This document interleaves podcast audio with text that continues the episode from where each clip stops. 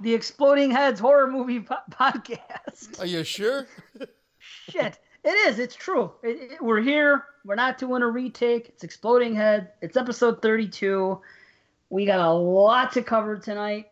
I am here with my, my good buddies, my homies. First and foremost, we have uh, Brandon Don't Breathe. What's up, buddy? What's up, homies? How you guys doing? Oh, shit. And that uh, would be funnier when I edit it. Yeah, I, I definitely breathe in there. You could, you could edit that out. Yeah. Damn it. And we have uh, Christian Don't Bleach next to him. Too late. Too late. Too, oh, sorry. He bleached. You can eat off this thing. Yes. So, guys, we have a lot, a lot to cover tonight. Oh, We're wait. Gonna talk- I'm oh, going to cut you off right away. I, I've cut got me a, off all I night. got a, a sort of a review. So this new guy at work, British guy, comes over and couldn't believe I was I did podcasts, is into podcasts. He's really into listening to podcasts. The guy does not watch movies. So gave him the show, got back to me, and I said, what do you think? He goes, it was juvenile. Uh, however, maybe so, but what about the content? What about the reviews? What about our passion as horror fans? I just made, I made that whole story up as a segue into hoping that we were going to talk about what not to do on the podcast that was done on that. Uh... Oh, I thought it was true, too. I was getting mad. I was about to be like, did he listen to our Black Coat's Daughter review? No. We tore that shit up. No, he didn't listen to a review at all. It was all just to lead into that whole horrorcast post of of what would you like to hear? Or what do you think? Or what do you not want to hear in a podcast? What do you want to hear in a podcast? That type of thing. I was jumping the gun, Dave. I No. Premature. Jump the damn gun. Oh, Dave's new name on the podcast will be Dave Nato. he he came up with that totally on his own. And I'll be the uh, Reverend uh, Orlick. and, Har- and, and Horror Gal Luciani here. Hello, hello. Hello, hello, hello, hello. Are we really? Are no. We really gonna talk- I think I think we need to go there, in a we're in gonna, a in a professional manner. We're gonna talk about a shame segment right off the bat. We're gonna talk shit about this and that and the no, other. We're not, gonna, we're not gonna talk shit. We're well, just gonna shame. We're, it's not even shaming. We're just gonna bring light to some recent little uh, drama. Because let me say something. I feel that I've been negative lately, and and I don't want to be negative. And a matter of fact, I know it because people have said things online. They've said things in the Facebook group because I was talking shit about, you know how that Friday the thirteenth script leaked? That was the one that we were supposed to see. That yes. They said? And I had to come out and say, oh, more bullshit. This is clickbait. Now we're getting news about things that were supposed to happen involving Friday the thirteenth and not. And I've had a real piss poor attitude, apparently. And I'd you know it. what? Dave, to be honest, you've always been this unpleasant. Well, I don't want to be unpleasant. I, my heart was broken because of the Friday the thirteenth thing. Even though I knew it was going to happen, I felt bad again. So someone said something, hey, you know, they make fun of me because I call everything clickbait. So I don't want to be negative at all. I think I just felt, you know, honestly, because of the Friday thing, it broke my heart. I think I got a little bitter for a short time about it, and I can't do that anymore. So, if you guys want to talk shit, I'm not going to lead the discussion. I'm going to throw in something here and there, but Dave Z will not be negative Dave Z. It, was, just... it wasn't about talking shit I, by any means. It was just that as I was reading it, which was it actually, it, I think Mark Nato put the question out there, and it was uh, a lot of feedback came through, and I was enjoying reading down the list of, uh, you know, comments made by other uh, other listeners. The reality is, as I was reading this, I said, wow, I feel like we do that, we do that, we do that. I know it's two different shows. You know, the Horrorcast and Exploding Heads Horror Movie Podcast are two completely different shows. They focus well, sure, on horror. But, but Mark Nato said, he didn't say the Horrorcast. He said, as podcast listeners, what you know, what do you not like to hear when you listen to a podcast? Now, I don't remember. Uh, you guys made it sound like they said a lot of things that were pertaining to our show. Not... Inadvertently or in or not inadvertently, say what you want to say about the about w- what was said.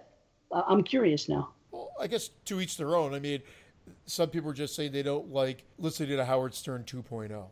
They okay. Where it's a, a joke a minute. you know what? I got to say, I do like that. I actually want, what I want is exactly how we orchestrate this show, how we do it. And what that means is a blend of comedy with the horror news. Now, it doesn't always have to be wacka, wacka, wacka. Uh, we, we, we really do deep dive into some of our reviews and whatnot as well. There's a lot of horror content. When you listen to the last show, there are jokes throughout, but there's a lot of horror content as well. That was a great show.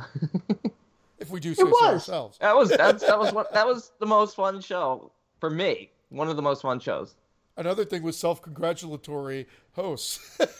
Hey, l- listen, all I'm saying is my top ten list was so much better than both of yours. That's all I'm saying. I'm just saying, again, might be a cop-out, to each their own. This is what we do. This is what makes our show, I think, different. There's a lot more. There's a lot of other immature shows out there. I've, I've heard them. I've turned them off. You can't get through them. I think right. Ours is a great blend. No, I think when it comes to the horror content, we're, we we focus and we, we give, hopefully, the listeners what they want. In terms of the juvenile jokes, it's not even, it's not like we're scripting this stuff. We just come on, we bust balls and have a good time. Yes. I, I don't, I don't, and I don't think it's affecting anything because, you know, people are listening, people are responding positively. So, I mean, it's one thing if like a million people were coming out saying, hey, you know, you guys would be so much better if you'd stop doing this or this, you know, so, and we haven't gotten that. You're not right. That I would, not that I would necessarily change anything anyway. I'm just saying. Well, it would be a different show then. And I, I yeah. think that's, that's it just, it's, it's frustrating when you read that and when you, when you pertain it. And I guess maybe I was just looking at and, and getting my back up a little bit because I'm like, yeah, well, this feels like it's describing what we do, but I feel like we do that well. And I guess if they don't think so, they just wouldn't listen. So yeah, yeah, I guess it that, ends that's, there. That's how I feel. That's exactly how I feel. Like, like I read the same post thinking that I'm like, oh my God, is this, are they talking about exploding heads? But it, it doesn't matter because we enjoy what we do. And I, I feel we do it well as well. And the fact Congratulations, that we thought, boys. Yeah. And, and the fact well. that we thought it was us mm. just shows how arrogant we actually are. Yeah. Let me, let me congratulate myself on doing this so well. Uh, uh, uh, listen, that's the funny part is that the two of you said it last show that you thought they were talking about us, and I didn't see anything that, that reminded me of us. I, I, you know what? Honestly, we were half joking. It's not. It's not like I honestly thought this person was posting about us. It just. Exactly. It was. No. Exactly. It felt like it was descriptive of our yeah, show. That's that's exactly it. I mean, we're was, we're having some fun with it now. But exactly. Well, yeah, but I mean, th- th- look at. I've listened to juvenile show, and I'll th- I've taken part in it. I'll tell you what. When we do Banana Laser, we're just bullshitting the whole time. That I could see an outsider coming and listening to and saying, I don't like these guys. All they're doing is talking about dicks and, and, and jokes. I can't and, make it through an episode. And shit like that. And Friday the thirteenth nonstop. I'm surprised if with dicks, you'd be all over that. That's an acquired taste, banana, not dicks. Banana Laser. Both are an acquired taste. Right, there you go. And, and that's what we do. But see... And Skeleton Crew, for that matter, who who was the jump off, who got me started. And there's a lot, but but the thing is, I got a lot. We got this was not planned. I wanted this to be a more serious show than, than Skeleton Crew and Banana Leisure were when when I started. I even said I wasn't going to have too many f bombs and this and that. And we're sorry, sorry. no cursing. Th- now listen, I feel, this is I our feel natural. Like that was my fault. No, I'm glad you brought it because it's more natural. It it brings out the best in our personalities and. The two best shows, my two favorite shows to listen to in the history of listening to podcasts are Skeleton Crew and twenty-two Shots at Moons and Horror. I wanted this show to take the best elements of those shows and combine them, and I think that's what we do here. Well, that's cool. See, Positive Dave comes through. Yeah, Positive Dave. Dave yes. Nato. Shout out, Todd. Shout out to Exploding Heads, guys. Yay us.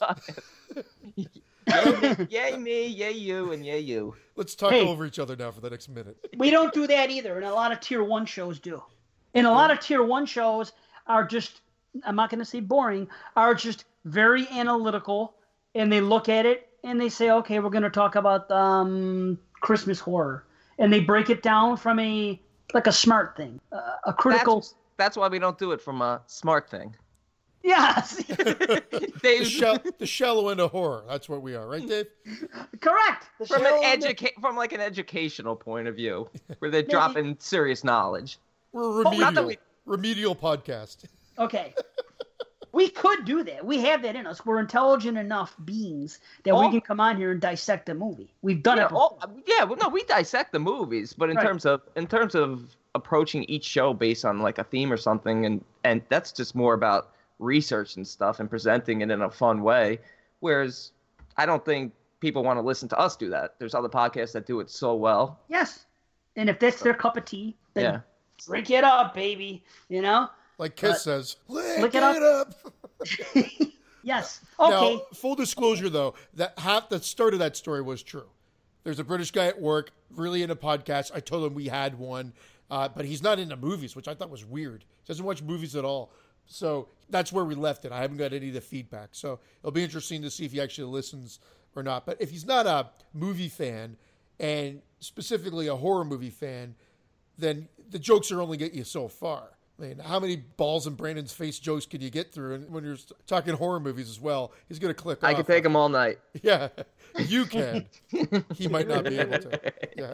Now, is there anything else on that list that you wanted to bring to, to the to the forefront, the two of you, that, that, that you thought applied to us, since you wanted to talk about this list? Nothing that applied to us, but I thought you were going to broach another subject, perhaps. I will. Oh, okay. I might have a few subjects to broach. Why don't you tell me what you thought I was going to discuss? I'll leave it up to you. Um, I thought you were going to broach another post from the Horrorcast that was oh. recently.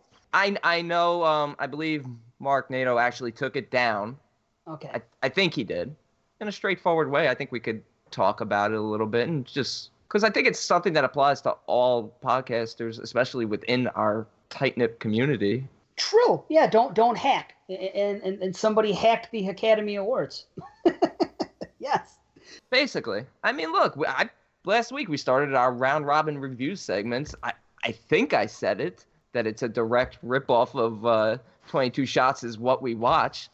I like you... their I like their W W W, and I was like, okay, triple R instead of W W W.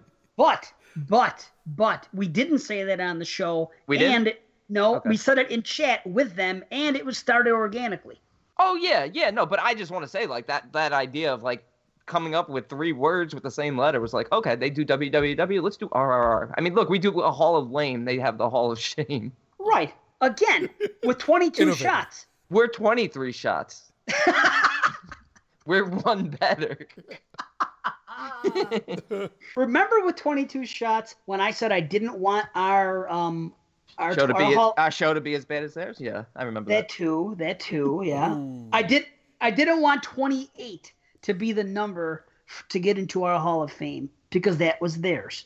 And I didn't, you know what I'm saying? And I remember talking to J P about it and him saying, yeah. no, I want. I hope you guys do it the way we do it because we're like yeah. sister shows, this and that. It's easier for references. And then he said, you guys should each do a segment. Christian should have a weekly segment of Canadian horror. You should have a weekly segment of this. I should have a weekly segment of this, et cetera. And I said, no, I don't want to do that because that's what you guys do. Moods has the Italian Stallion. You've got Horror one oh one. They have they have their own specific segments. You weekly. Guys have the Italian Stallion. Me. What am I? Chop chop liver? No.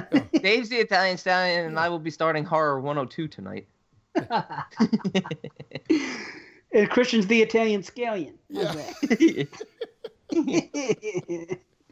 I had scallops tonight, by the way. You guys ever have scallops? Uh, yeah. Aren't those, aren't those an aphrodisiac? Oh, no wonder I'm so fucking horny. Oh, okay. Those are oysters. Wasn't this good. On the list, talking about non-horror stuff? Yes, we're not talking about food and what I have for dinner. You're right. We don't do that here, and I can't stand when they do that. They're hey, killer scallops. We got the Italian scallion and the Italian scallop here. There you go. So, oh yeah, don't hack. How's that? Let's keep it brief. Let's not let's not hammer on it.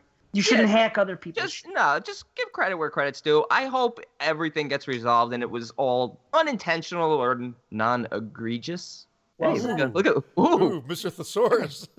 Jesus, I'm not even sure if I used that word correctly. I'm not even sure if it's a word, but I'm yeah. I'm sticking with it. But you know what I mean. I'm, I'm being I'm being serious actually for, for a second, just to because just because it's you know we're we're a tight community. We're we're rooting each other on. We're supportive of each other. There's you know a lot of camaraderie there. So yeah, don't hack. That's the bottom line. That's what it comes down to. Just don't hack other people's shit. You know, especially what episode? The Hackademy Awards. Right, not the Hackademy Awards, especially. Right, I mean, it's right in there. Hack in the Academy. That's amazing. We can always. I'll tell you what. I will say something. I will put a little bit of shame, because I don't like when people do this. I was on Horror Amino, and as always, I'm trying to get some cross promotion, you know, and, and see see what happens. And somebody came up there, and they made a post. And it's, did you guys ever hear of Terror Threads? No. Is that a shirt? Is that a shirt company? It is a shirt company, much like Fright Rags. Okay. Okay. So Terror Threads comes up there, and I and I hate to even. I, I'm throwing shade on them, but I'm going to say what happened. Yeah. I am, I'll, but I don't I'll want to. I'll bleep the name out. Well, they're, now I see a new T-shirt company. I'm like, okay, maybe they want some exposure. Let me approach them. Maybe I see. Maybe we can do a little cross promotion. Maybe we can have a giveaway. They can give us a shirt. Who knows? We can get on their site. They can get on ours. I don't know. So I reach out to Terror Threads. I send them a message, and I, and I say something nice. You know, hey, yada yada yada yada. Not only, not only did I not get a, a return email, but I did not get a return email. I knew, I knew that was coming. And I, I mentioned something a week later. Five days passed, and they made another post, and I just said, "Okay, apparently not." LOL. So they, they couldn't even take the time to say, "Oh, we're not interested in doing that right now. Thanks, but no thanks. We're doing this, this, and this." Then I was really pissed off this one morning. Uh, three, two bad things happened. What were they? One was the Hacking the Academy, and then something else happened the same morning. You guys remember? There was two things that went down that were really pissing me off. It's hard for me to take Christian seriously. He looks like a baby in a crib looking up at a mobile. Mama. Mama. Yeah.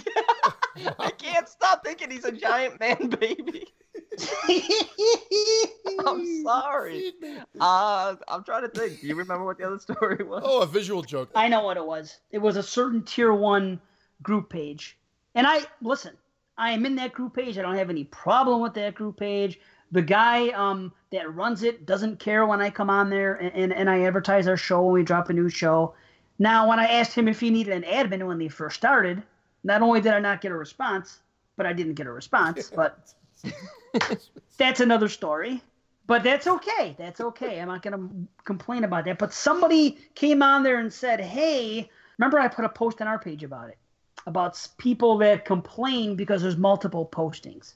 Oh, yes. Yes. And I said, be happy that you have people posting at all. Absolutely. Right? Yeah. Yeah. Come on. So they that was going on, and that, that that that ruffled my feathers. And then the whole thing with Hacking the Academies was going on. And then so I was a little bit bitter. Then all of a sudden, that group Terror Threads put up a thing in Amino. I'm like, okay. So I gave them the benefit of a doubt. I said maybe they're just not looking at, they're not on, they're not. That's why they haven't seen my message. And they're putting up new posts. Hey, we have a new shirt, and it was Stranger Things. The people from Stranger Things, and, and they were like covered like the guys from Kiss. You know, like Gene mm. and Ace and all. You know. And I'm like, okay, that. So I happened to be on there, and I got a notification on my phone saying Terror Thread. So for a second, I was like, wait a minute, maybe they answered. Nope, a new advertisement for Stranger Things. So all I, because I was in a pissed off mood, I responded to their to their post, and all I said was, now I didn't say anything bad, like shove it up your ass. I love positive, sucks. Dave. I'm not a kid. But, well, see, that was the other day. Now I'm being positive, but this is what happened. All I said was, forget it. Forget it. Does that necessarily mean I hate the shirts or I hate the company or I was being oh. a jerk? Sounds like you I... gave up on life. Ah, forget it. forget it. Maybe I was saying they're great. Like, ah, forget about it. Look at these shirts. You know, I don't know. Well, anyway, all I said was forget it. And then I looked a little bit later, and not only did they not respond, but they completely wiped it out as if it never existed, my comment. I was like, oh. Yeah, I was, I was just that uh, an insignificant thing. So Terror Threads. So buy your shirts only... from Fright Rags, everybody. And Fright Rags is the place to go. Stop, stop. No, there's more to the story. Oh, Nothing Fright Rags is Fright... not the place to go. No, no, no. Fright Rags is fine. They're just... Rotten Cotton. Get them from Listen, Jason Lloyd. They're pricey. Well, that too. But Terror Threads isn't even cheap. I thought maybe if you're competing with Fright Rags, you're going to, you know, come at it and say, let's have cheaper shirts. You know what I mean? That would be something they would do, but no. So... the story continues. There is a company. Evidently. There is a company Okay, and they are called gruesome evolution dot c a. They're from Canada. Oh, God. Sorry, I heard Canada. I don't like where this is going. Here we go. They have shirts that are fifteen dollars, and they got some good friggin' shirts and other merchandise. Bada so boom. Gruesome, yes, gruesome evolution dot c a. If you want some shirts, go and check them out. They're only Cronenberg shirts. And they have some, and they have some Mountie hats. They're made by the five Mexicans we have up here. And here we go again, Brandon. Now you're in the doghouse. He's doing it again. What did I do? I'm I'll tell you joking. what. You, oh, you're just joking. I'll tell you what you're doing. A guy came on our group page and said, "Oh, geez, I wish I would have known that you guys had a deal with Horror Pack. I made I made a purchase last week yeah. without the knowledge that you guys were that they were a sponsor of yours." So, as I so said, he, last so he doesn't so he doesn't listen to the show then.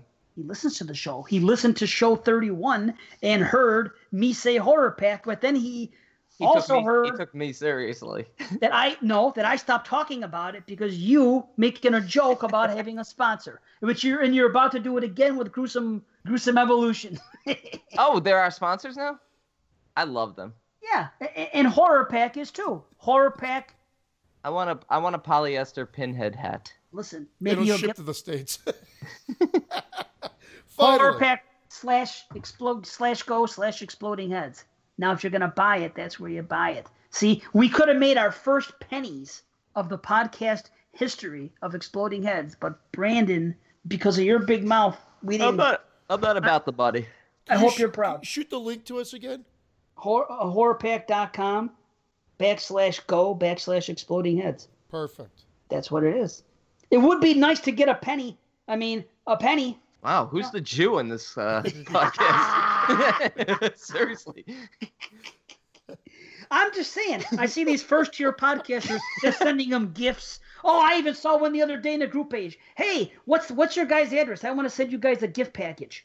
I'm like, shit. Shit. No, that's cool. Go, go ahead. I'm I'm joking. I I hope people know that. Go ahead. P- plug plug away. I've plugged it. It's okay. It's done. It's already right. done. It was done a couple of minutes ago. All right, I, I, I muted your guys' mics. Go, son. go ahead. Go ahead. Start over. I I've muted, shamed him. I've shamed you. I've I don't feel. Sh- I don't feel shamed. You've shamed me. See, I wish we had a soundboard because then you could have pushed the button and there it is. You shamed I'm me. I'm telling you, we gotta get when I use the new software.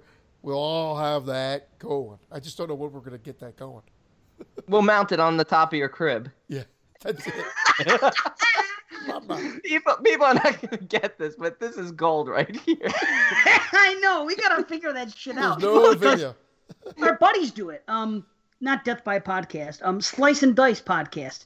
Joey, they do that when they record on, on oh, yeah, YouTube. Oh, yeah, they do. They do. You see the whole thing. So if they can yeah. do it, I should just ask Joey how he does it. And then yeah. that problem solved.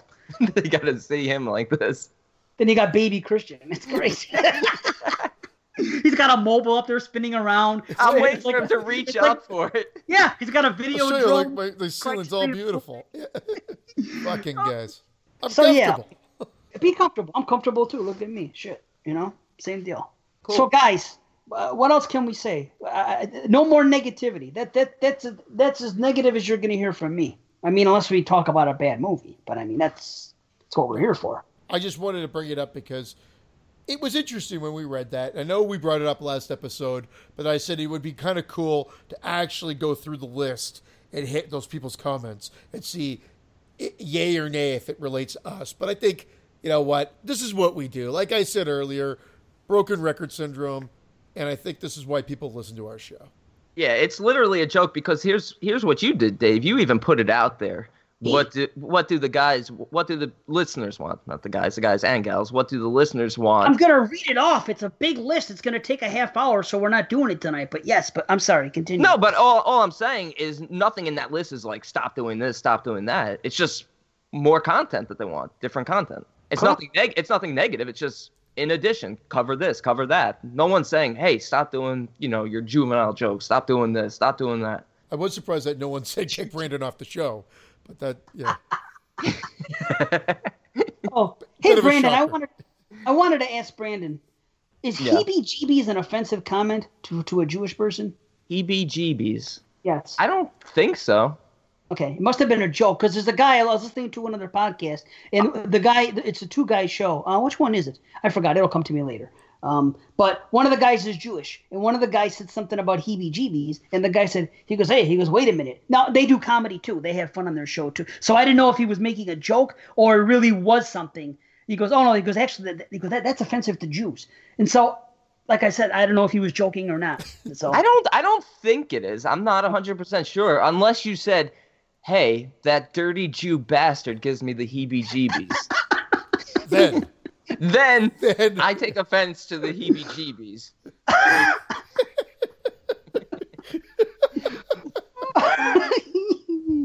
and I can see that. I can see and that.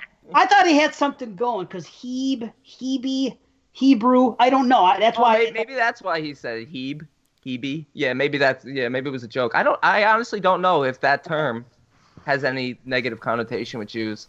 Okay. Well, I'm. I'm gonna Google it. I'm gonna Google it. Heebie-jeebies. What's the origin? I'll do it later when someone else is talking. I won't hold up the shit. Google uh, Google hateful Jew slang. Heebie-jeebies. Is it offensive? It's bookmarked. Yeah, it's in his favorites. Oh, okay, we are going to plug one thing. I, I put it on the group page, but not everybody's on the group page. You guys should be if you're on Facebook, by the way. Exploding Heads. We're the only one out there. We're on the group page. We're on Facebook. Um, no, our, our, our friend, Lauren Ashley Carter, is starting her own podcast. Crazy. Woo! Crazy. Congrats. See what, see what we did? She came on here one time and had so much fun, she said, "I'm gonna. I have to start my own damn podcast." And she didn't give us credit. Way... Well, to hack us. Thank you, L A C. Hacking the heads. Well, we'll see. Maybe we'll be on her show. Or maybe one of us will be on her show. Or it's about sex, and I assume it's about human-to-human sex, so I'm probably not allowed on it. I'm out. Listen to what it's called. The title is, is It's Bloody Sex. Yeah. What do you think As that Paul is? Stevenson said, I think it's about period sex. And he doesn't mean like a period piece. Right, right. Yeah, I know what he means. Angel kisses. It's going to be a serious show. There's going to be a lot of heavy flow. Oh. Hey! Anyway, her podcast is coming in March, and we will keep you posted. Do you guys have anything more? You have a gripe or anything? No. So no? you're you're positive, but we're the fucking assholes now. You guys have anything that you want to piss on? on, a downer, on a downer note, I don't usually do this, but how about a R I P to Bill Paxton? That was shocking reading that today. That was yeah. that was shocking, man. And yeah. I, that, I was going to say that. You didn't mention his name or anything like that, right? I didn't mention his yeah, name. Yeah, who? I, well, I'm I not looking at Brandon here. No, I was talking about aliens last night with a, with a couple of friends, but... sixty-one years around. Old, man. It was freaking yeah. bad. Yeah. Yeah, I know I know we've talked about this. It's it's always going to happen. But that's the freaky ones. We're not talking yeah. about the ones that like are in, you know, late eighties, et cetera, et cetera. We're talking about like a freak, like complications from a surgery. Yeah. Wow. Like that's just kind of weird. Yeah, is that what happened? R I P, yeah, complica- yeah well, complication from, from heart surgery. And look, he just started uh, his show. His new show just premiered, the Training Day show. Really? Yeah. He was one, one of the stars of, of training. He was the star. Jeez, it was te- terrible. Yep, that's a shame. That is yeah. a shame. No, I did not mention his name, so you can't blame me. We did not say his name on the last show. I, I did not. Just get off my, my back. I did not do it. Let's get to emails. Amanda W. Hey, guys, how's it going? So my question for the three of you is, what are your favorite horror movie soundtracks? Here are some of my favorites. The Witch, Let the Right One In, It Follows, Only Lovers Left Alive, and The Neon Demon, and an honorable mention to Beyond the Black Rainbow. The movie is a thriller sci-fi, so not full-on horror. The score is amazing and kind of dreamlike. I definitely recommend it, and also the movie if you haven't seen it. Keep up the great work, guys, and I look forward to your next episode. Headite for life. Later, Amanda Wiggleneck. Yeah. Yay! Headite for life. Thank- I like that. Yeah. I like H F- H F L or H four L. Well, we we did this on our year-end show, so we talked about last year's, and The Witch, Neon Demon, I think both came up on all of ours. I said yeah, Masks. I thought that yeah. was great. I said Southbound, which I thought yeah. was, re- was a really good soundtrack. But going back, Requiem for a Dream. I've said it before. I'll say it again. I love that soundtrack. And John Carpenter's The Fog. Uh, actually, there's a Carpenter. lot of John Carpenter soundtracks Carpenter. out there. Yeah, you can't go wrong with Carpenter. Yeah, you know, we did we did field this question before. You're right. And now, now I remember that you said, but it's okay that this bears repeating. I'd say the first three Halloweens are all awesome uh, for different reasons, though. Like, there's some that I like to watch in the context of the film, and there's some that I like to put headphones on and listen to. You know what I mean? Like Suspiria Excuse you. and The Shining, I love them in the context of the film as I'm watching them. But I don't like to listen to them sitting around. Same thing with Halloween one and two.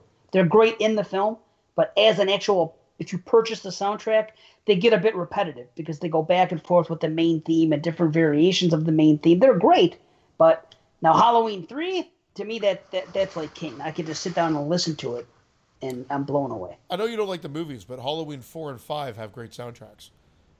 Yeah. I agree. The the best thing about Halloween five is its soundtrack. It's it's a better soundtrack than four even. It, yeah, it is. It, it actually is. Yeah, and, yeah I, I used to have that one uh, on uh, on C D, signed by Clive Barker, sold on eBay. But, no, but I had. I was. It's a fantastic soundtrack. Saw.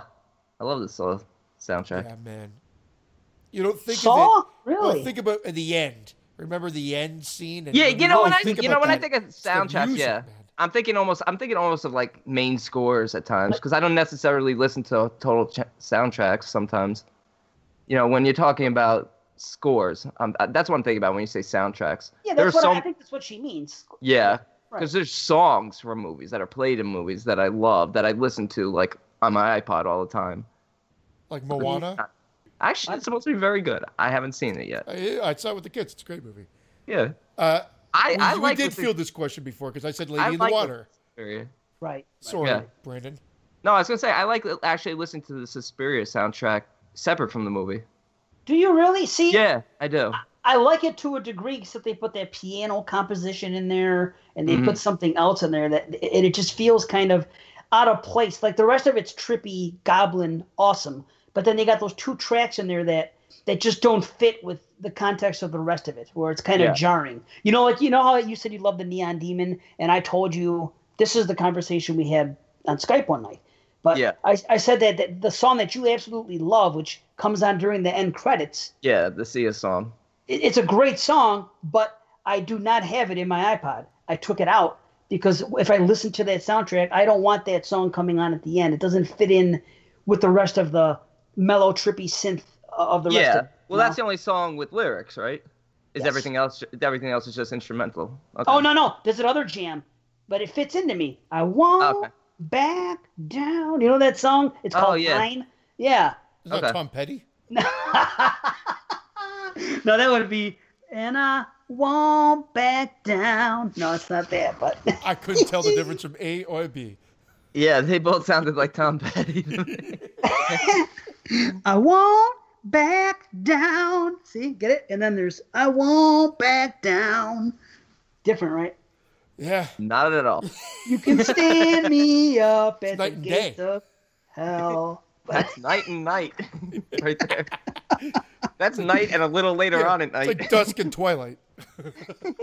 Apples and apples. Okay. But yeah, you know, there there is a ton. But I, if you're thinking soundtrack beginning to end, there's a lot of Carpenter. There's a lot of Goblin. I don't know. Uh, off the top of my head, I, I can't think of a... Zombie. Yeah. Oh, yeah, sure. Yeah, definitely. Soundtrack. Yep. E- even that movie that I don't like, freaking uh, Cannibal Holocaust. Oh, how did I fail to mention that? I was actually thinking that earlier. You don't like the movie? Well, no, not... No, not... Animal Death. Oh, yeah. Uh, yeah, no, I'm, I'm I'm totally against that. That film works totally without that. But, uh, but yeah, that soundtrack's amazing. I hate the characters. That's a movie where people sometimes talk about characters and you got to care for them. And I say sometimes you do, sometimes you don't. They're so reprehensible. I, I hate the, those freaking people. They go That's out there the and they, That's they the rape point. Them. Well, then I know. It just, it's it's know. a social commentary, you know, differenti- differentiating between, you know, who's really a monster here. You know, we're seeing this cannibal shot that's supposed to be. It worked. It worked on me then. All right. Who? Anybody want to shout out some more? Some more quick soundtracks that you could think of, or no? I'm good. I'm good. Fright Night, The Omen, Fright Night in the Omen. Okay. All right. Let's wrap it up and go on to the next question. What What do we got next?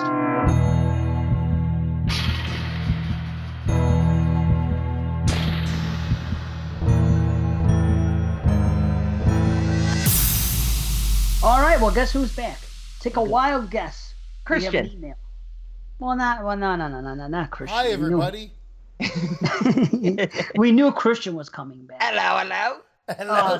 Oh, hello, hello. Dave, I'm sorry. I don't know how you don't love that. It reminds me of of a fucking of a uh maybe is it is it like an old Frenchman or something? Hello, hello. I don't know. Look, I just But look at like... look at his face after he says it. It's it's so, oh, me? I'm so happy. No, after Christian's face after he says it, he's like a he's like a little kid in a candy store. He's oh. smiling.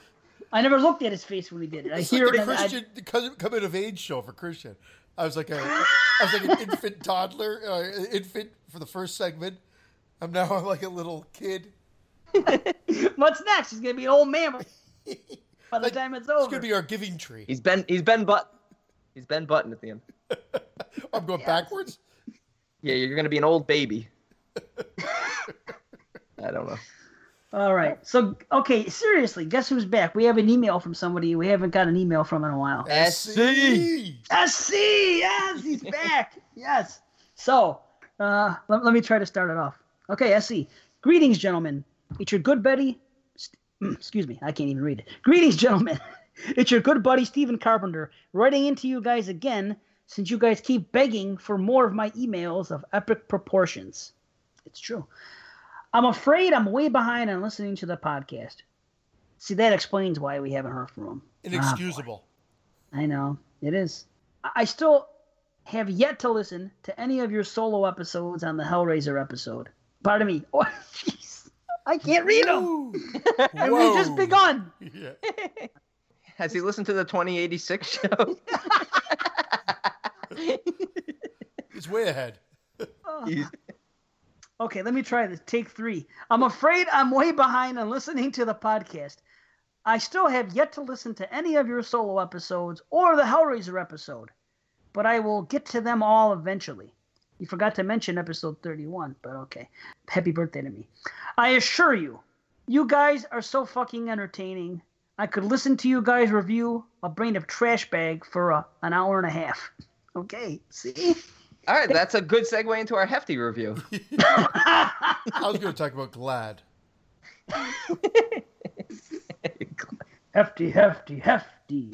Wimpy, wimpy, wimpy. You guys remember that commercial? Yeah. yeah. You guys Nine out of ten. You've got Glad as a brand. Yeah, we have Glad.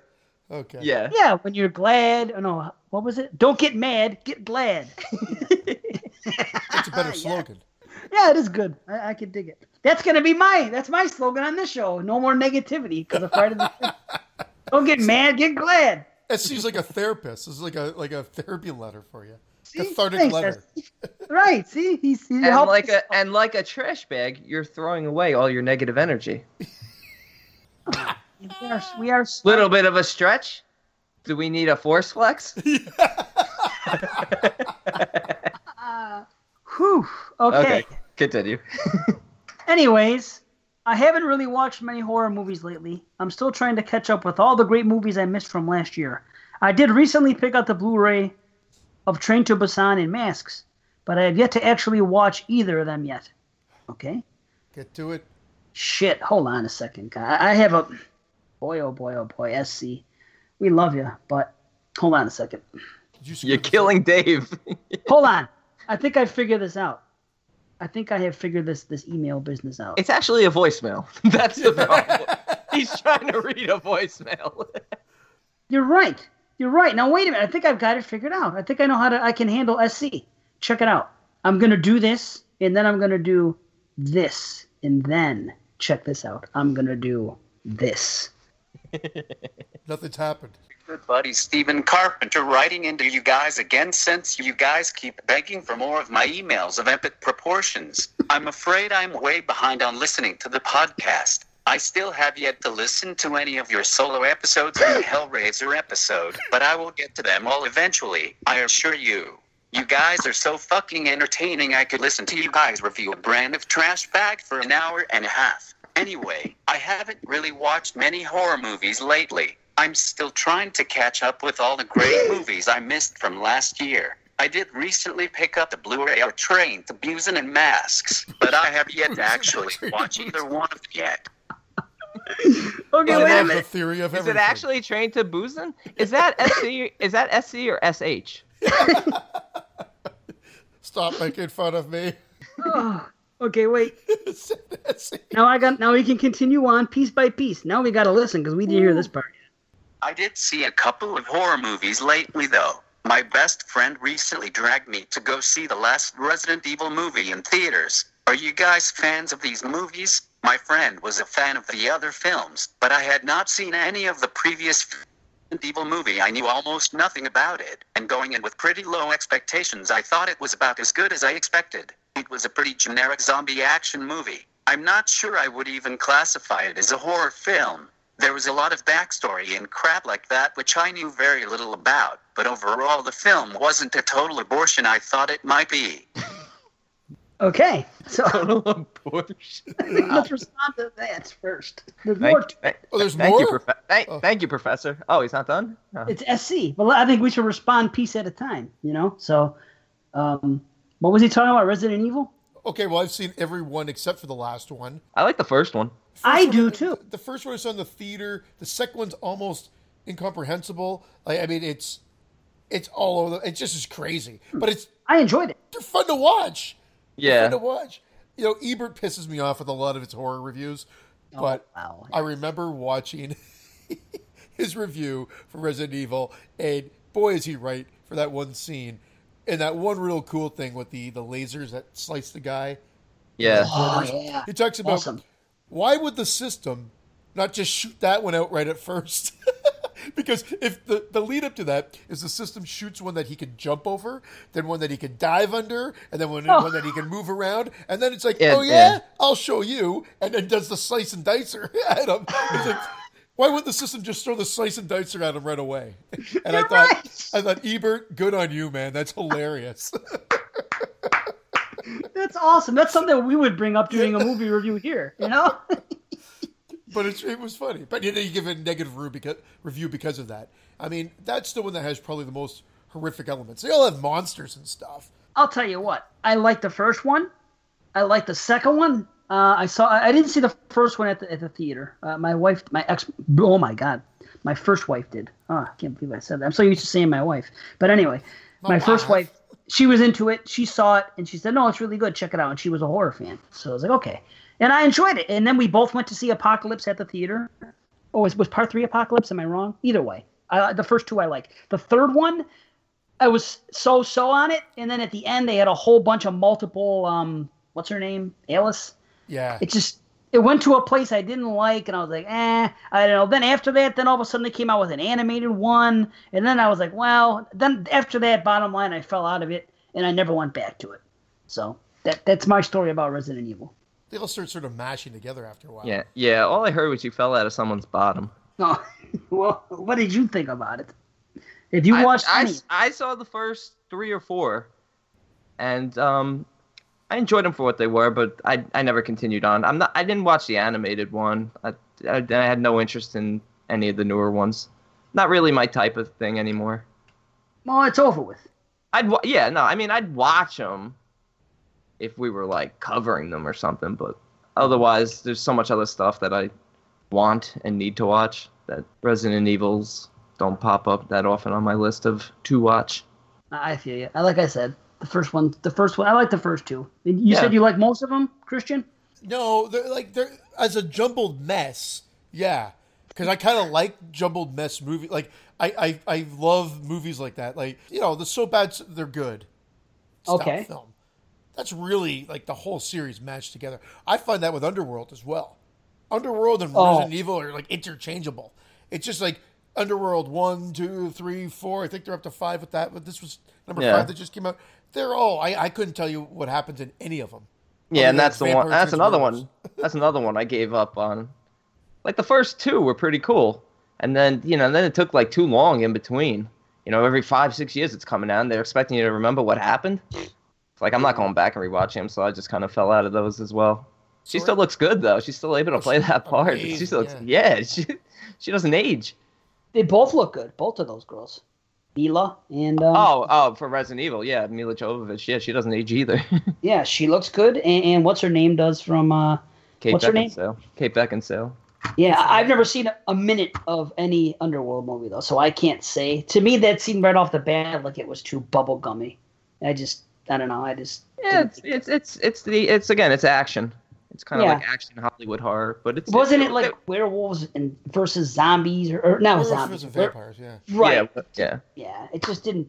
The concept didn't do it for me. Where Resident Evil was actually zombies, right? I mean, just seemed more horrific to me. I just never bothered with Underworld, but either way, it is what it is. All right, let's continue on. We got more from Steven here. Professor, Professor. Another horror film I just recently saw for the first time was As Above, So Below. I'm sad to say I was very disappointed with this film. Going into the movie, I loved the premise of a group of people going into the tunnels under Paris and getting lost. Early on, I was totally on board with the film, but in the end, the film just didn't bring any of the scares of creepiness I was hoping for. I don't want to go into spoilers, but I felt the ending or so-called twist was kind of lame. I think the creepiest part of the film was when the people going into the tunnels saw these strange women in the tunnels performing some kind of religious ceremony, but that was about it in terms of creepy or memorable moments. Were you guys big fans of this film? I believe I recall Christian saying he liked it, but I'm curious about what Dave and Brandon thought too. Brandon. Dave and Brandon. What did Dave and Brandon think? I actually, I, I liked it. I wasn't as high on it as some people. I know J P loved it. I think it was like his number three film of the year. And you you loved it too, right, Christian? I really, I enjoyed it. I Yeah. Love might be a strong word, but I, I, I remember really enjoying it. Yeah, I really enjoyed it too. It's one I want to revisit. I remember the ending being a little like, like what, wait, what the hell's going on? But I definitely thought it was claustrophobic and definitely creepy. I like it's on my list. It's one of the movies on my found footage list. So it's it's a good film. It is a good film. I just don't like the ending. I didn't like the way it ended.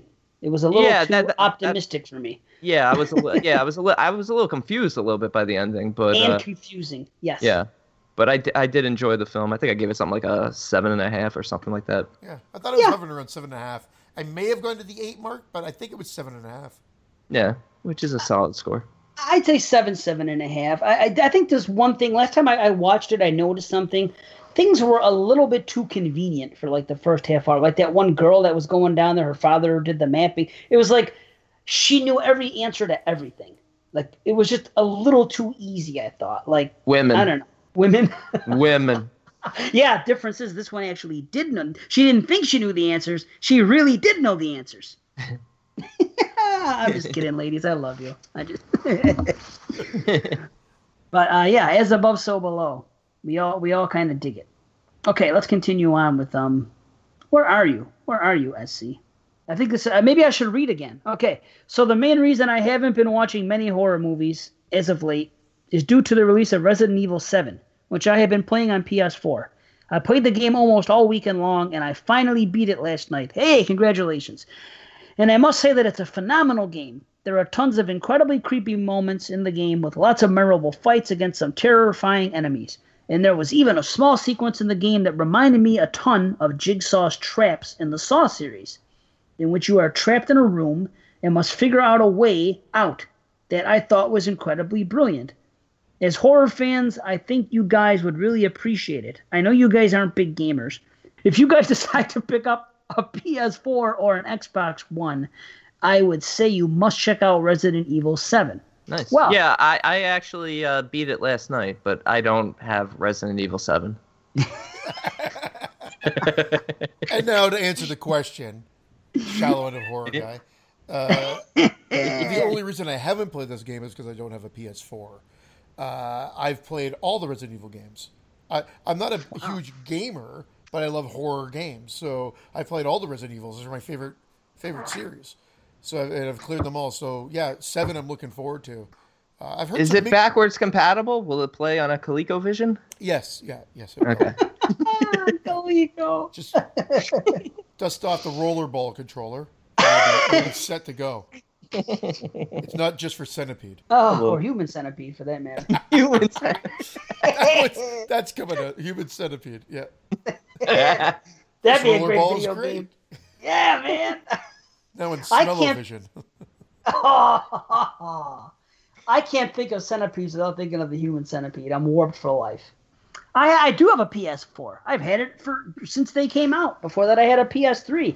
I just don't have a lot of time for gaming, or I choose to watch too many horror movies is what it comes down to. I uh, my, my P S four, everything runs through it. It's Blu-ray player. There's Netflix on there. There's Prime. There's Shudder. There's Hulu. I, I'm constantly watching either Blu-rays or streaming things. I just they've taken movies have taken such a, a priority over video games in my life that I I will play. I'll play Rock Band when I get my house back with, with my wife and my daughter. And I have Just Before Dawn, or is that what it's called? The uh, game, the video. Until Dawn, I believe. Until Dawn. I'm thinking of that. Just Before Dawn. It's a, a smash up of uh, slasher movies there.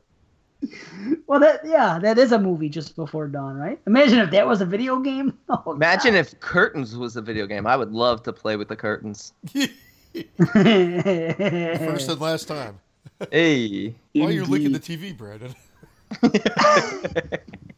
I'll tell you, the jigsaw part sounds cool. The the traps in, in the game.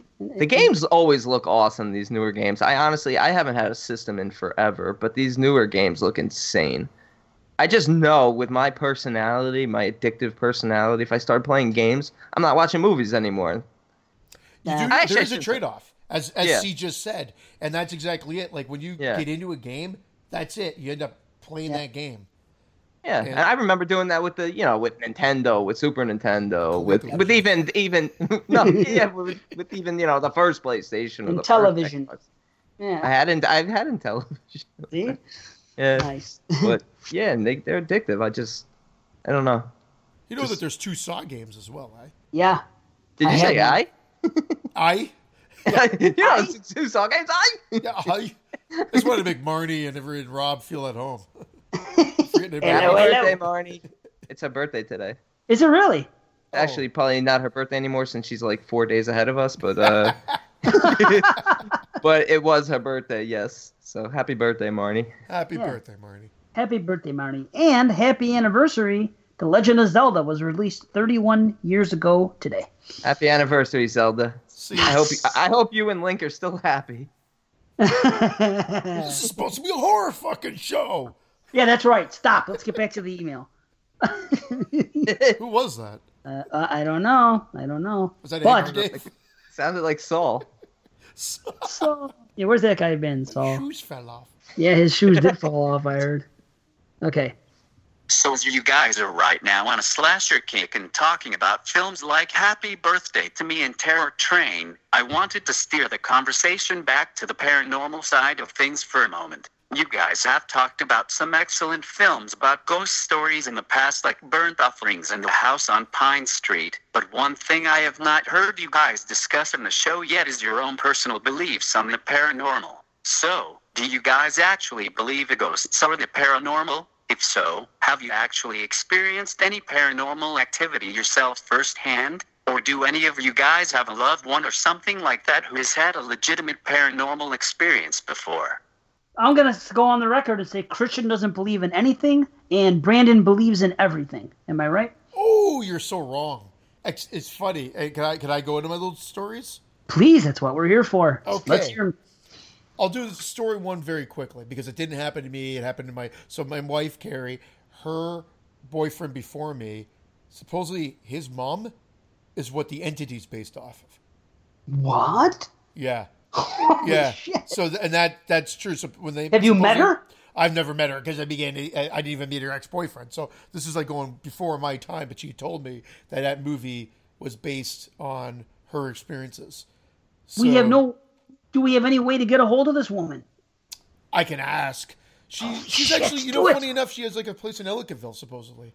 Maybe I'm saying what? too much. Maybe I'm not supposed to say this stuff. I don't know. But yeah, I don't she, think they're listening. Yeah, don't worry. I doubt it. Yeah. Obviously, the movie took liberties. The based on the true story is just that, right? Well, yeah. But uh, that that is so. That's a story through somebody else. So that didn't happen directly to me. I've always been like Dave would have said, I would have been like, fuck off, ghosts. Yeah, but I knew it. I, one job when I was, at, and I don't, if I told this story on the podcast, I apologize, but I'm going to tell it again. One job I had when I was a P A was at, um, I forgot the name of the place in Oshawa. It was a big mansion. But if you said, if you Google haunted mansion in like Oshawa, Ontario, it's pretty much the first thing that pops up. And we had to do a commercial shoot there. Just a random commercial shoot. Went there, and I remember looking at the uh, looking at the front door because we were starting to load equipment up.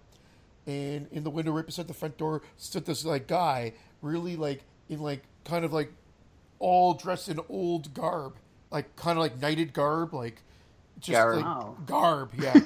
Makes it sound like a lot more official. And then so I'm just uh, I, I go in. And I'm like, oh, like what, what, what commercial are we doing? Like, what is this? Like a period piece? I'm like, no, why? I go, I just saw some guy dressed up in like from head to tail. They're like, oh no, this place is haunted. There's nobody here dressed up like that. And I'm dead serious. Like I saw this person clear as day in the window of the front door, and I went back to the prop truck. So I was like all giddy because I'm like, I think, like I saw this thing. Like there's no way someone's either playing a trick on me, but there, there's nobody dressed like that. Everybody else is a jeans T-shirt. There's nothing period piece to any of this or at, at all. And when I went back to the, the prop truck, the guy says, I'm not getting off this truck because I've heard stories that this place is haunted. And he was a firm believer in, in that. And he was petrified of even getting close to the house. So I didn't know any of that before the shoot. I just happened to see this guy. And then by seeing that guy and inquiring about it, opened up all this backstory to find out that this place is known for being haunted. So wow. Wow. I guess I do believe in it because I did see that. And I would always be like, fuck off, like I said earlier. You're you're full of shit. It was something else. But I saw it my own two my own two eyes. my own two eyes. your, your your your own tuna eyes? Tuna eyes. They're on the side wow. of my head. I had I had a similar experience when I was a teenager. We moved into this house and immediately as a young teenage boy, I just started to feel like I was possessed by a demon. And honestly, like the local priest tried to help us, but it was too late. I, like I had sex with my sister and, and Burt Young was there. I don't know what was going on. What? Yeah, Burt was, Young? Yeah, from Rocky. He, wow. No, he was my father. And man, I'm so... so happy that I found my real father because he was an abusive man, that Burt Young. The funniest part of this is now I realize you're not a virgin. Yeah, no, I had sex with my sister. Nah, nah, but for real, when I was younger, me and my two sisters, we, we in, the, in nineteen eighty-eight, we befriended, uh, you know, a demonic spirit in the house. It didn't, it didn't end well. K- uh, Katie and Christy. Shout out to, to my sisters, Katie and Christy. Get the hell out of here, Katie and Christy. This guy. I'm like, oh yeah, really, really? And then he's like, oh, what a dick. Nah, um, I believe though. Why not? I have no no fun stories. I have a strange story, I guess, and and I, I do believe too, but it's like some days I don't, but some days I do. It's just, I'm just kind of like back and forth on it, you know. At the end of the day, I'll say I believe. There are things that happen that can't be explained. So something is definitely up. So, yeah, I guess I do believe. I had something happen at my mother's house when uh, my brother and I were still living there. For this went on for a few months. And it, it, it started, it lasted for a few months, and it ended. And it can't be explained. And I'll make it brief. Uh, it just like, it just began like small, lights going on and off. You know what I mean? Or a light... not like flickering, but like you thought a light was, light was off in a hallway, but suddenly it was on. And this happened a few times. And then uh, my brother was home alone, and he was hearing all kinds of noise coming downstairs from the laundry room in the washing machine, like pounding, pounding, pounding, like the thing was moving and there was something inside it. And it wasn't me banging my... it,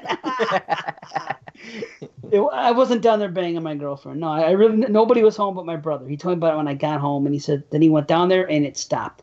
And just little strange things. And this just went on for a short time. And one night, my brother and I and a few of our friends, it was like a Friday night. It was like one, one thirty in the morning. I mean, we were partying. We were hanging around. We were talking about this supposed ghost being around, things that were happening. And then all of a sudden, our phone started to ring. And uh, I don't know if you guys have, have heard of this, but like... Seven days. It wasn't that.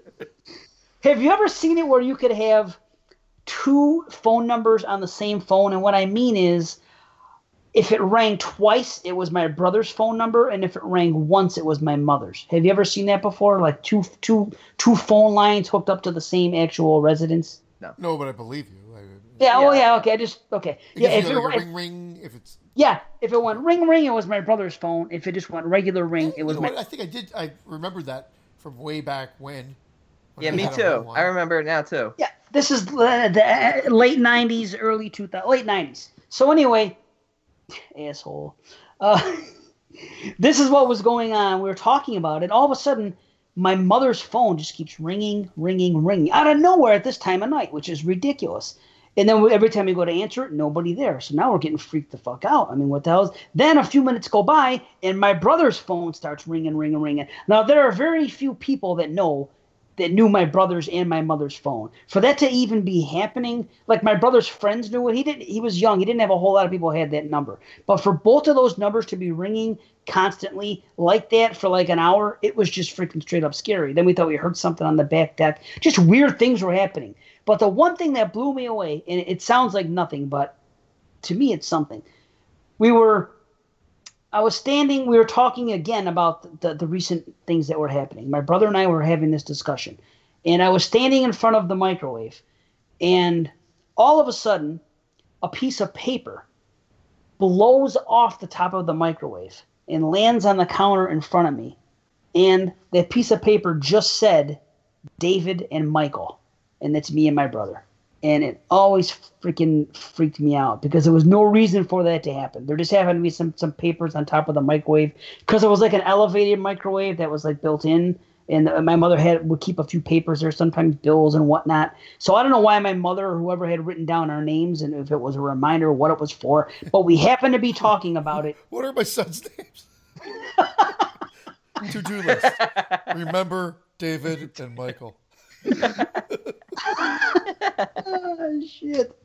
But yeah, those are the things that happened, and th- weird things went on for two or three months, and then it went away and never came back again. So because of that, I believe something's up. It, yeah. It's kind of freaky, you know. I got lost once in this dark realm, and I had to be rescued. I forgot what it was called. I think uh, the Further. Patrick Wilson had to come rescue me. That's the the mansion. It's called Parkwood Estate in Oshawa, and funny enough. It was actually investigated, so years after my event, on the Paranormal Paranormal Seekers, which is like one of those shows, I guess. No Canada. Wonder it's haunted. They killed a lot of uh, Jewish people there. Oh, I can't believe you said that. Why, because you were thinking every time he says Oshawa, it sounds like Auschwitz? No, because what I'm reading right now about the anti about the, the, the possible racial slur. Remember I told you I was going to Google it when someone else was talking? As uh-huh. He put that up, I was looking at this, and you said... about killing Jews. Holy shit. Holy shit. This is freaky. Well, it's... this is what Wikipedia says. Possible racial slur, question mark. Heebie-jeebies might have roots as an anti-Semitic racial slur. Hebrew Jews, though, I can't find any sources on the subject. Heebie-jeebies predates the slur. Merriam-Webster cites the first use of heebie, or heeb, as a slur from nineteen twenty-six, while heebie-jeebies is sourced as existing from nineteen twenty-three. More than likely a false etymology from those who may see it as a slur. So there you go. It's not uh, uh, it's not a slur, but people think it. Some people think it is. Okay. So we got to the bottom of that. Cool. Yeah. Okay. That's what we now, do on this show. Yeah, yeah. If anybody ever wondered about heebie-jeebies and, and haunted houses. There's a racial slur. We'll get to the bottom of it. So let's continue on. I see you still going. Well, this yes. is epic. This is epic. This is S C, yeah. We could probably have a whole freaking show just answering these emails. This fucking email. Right. Okay, let's see.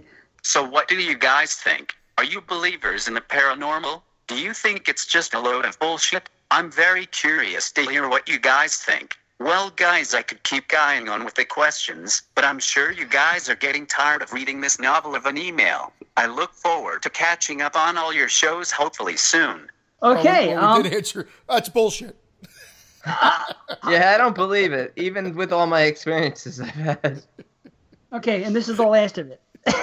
And then we can get out of this thing.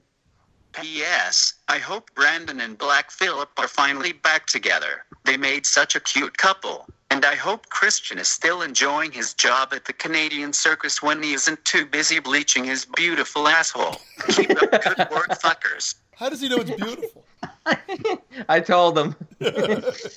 I haven't shaved down there in weeks. I, it, I need to landscape a little. And you sold Black okay. Phillip. Yeah, oh, so those those solo- podcast, the solo cast. Explain what happened to Black Phillip. He's way no, behind. Just... Fucking disgrace. I know. Come on, S C. What is this? Yeah, step up. Step to your game streets. Up. Hey, attack the block. Attack the block. By the time he hears it, it's going to be summertime, so whatever. You know? Shit. Okay, guys, we have a couple of um, a couple of voicemails quickly. Yeah. Let's see. Yeah, real voicemails, not S C styles. Okay, oh. let's see. Let's listen to some beautiful voices. As beautiful as Christian's? Yeah, okay. Hold up. Hey, guys. Travis Christian here. It's been a while since I've been able to call in, and life's been crazy. No, it is. Uh, anyway, it's great to hear you guys back together again after that, uh, oh, man, the, the solo cast. Cool. Uh, I'm just fucking with you guys now. So I know it's good, but you guys, you know, it just doesn't compare when you guys are together, your chemistry. You know, you guys just set each other off. You guys doing a really great job. I want to say great to hear y'all back together again, and uh, looking forward to your next show. Travis Christian out. Oh, by the way, that's how it ends. What? And we don't get another one? No. Oh, by the way, bro. You know what? That was some good feedback for you two about the solo, your solo cast, and eh, you know what? he he probably had to let the next person use the payphone. uh, I mean, you know, in prison, you're not allowed more than one phone call. uh, I'm sorry, Cordell. I mean, Travis.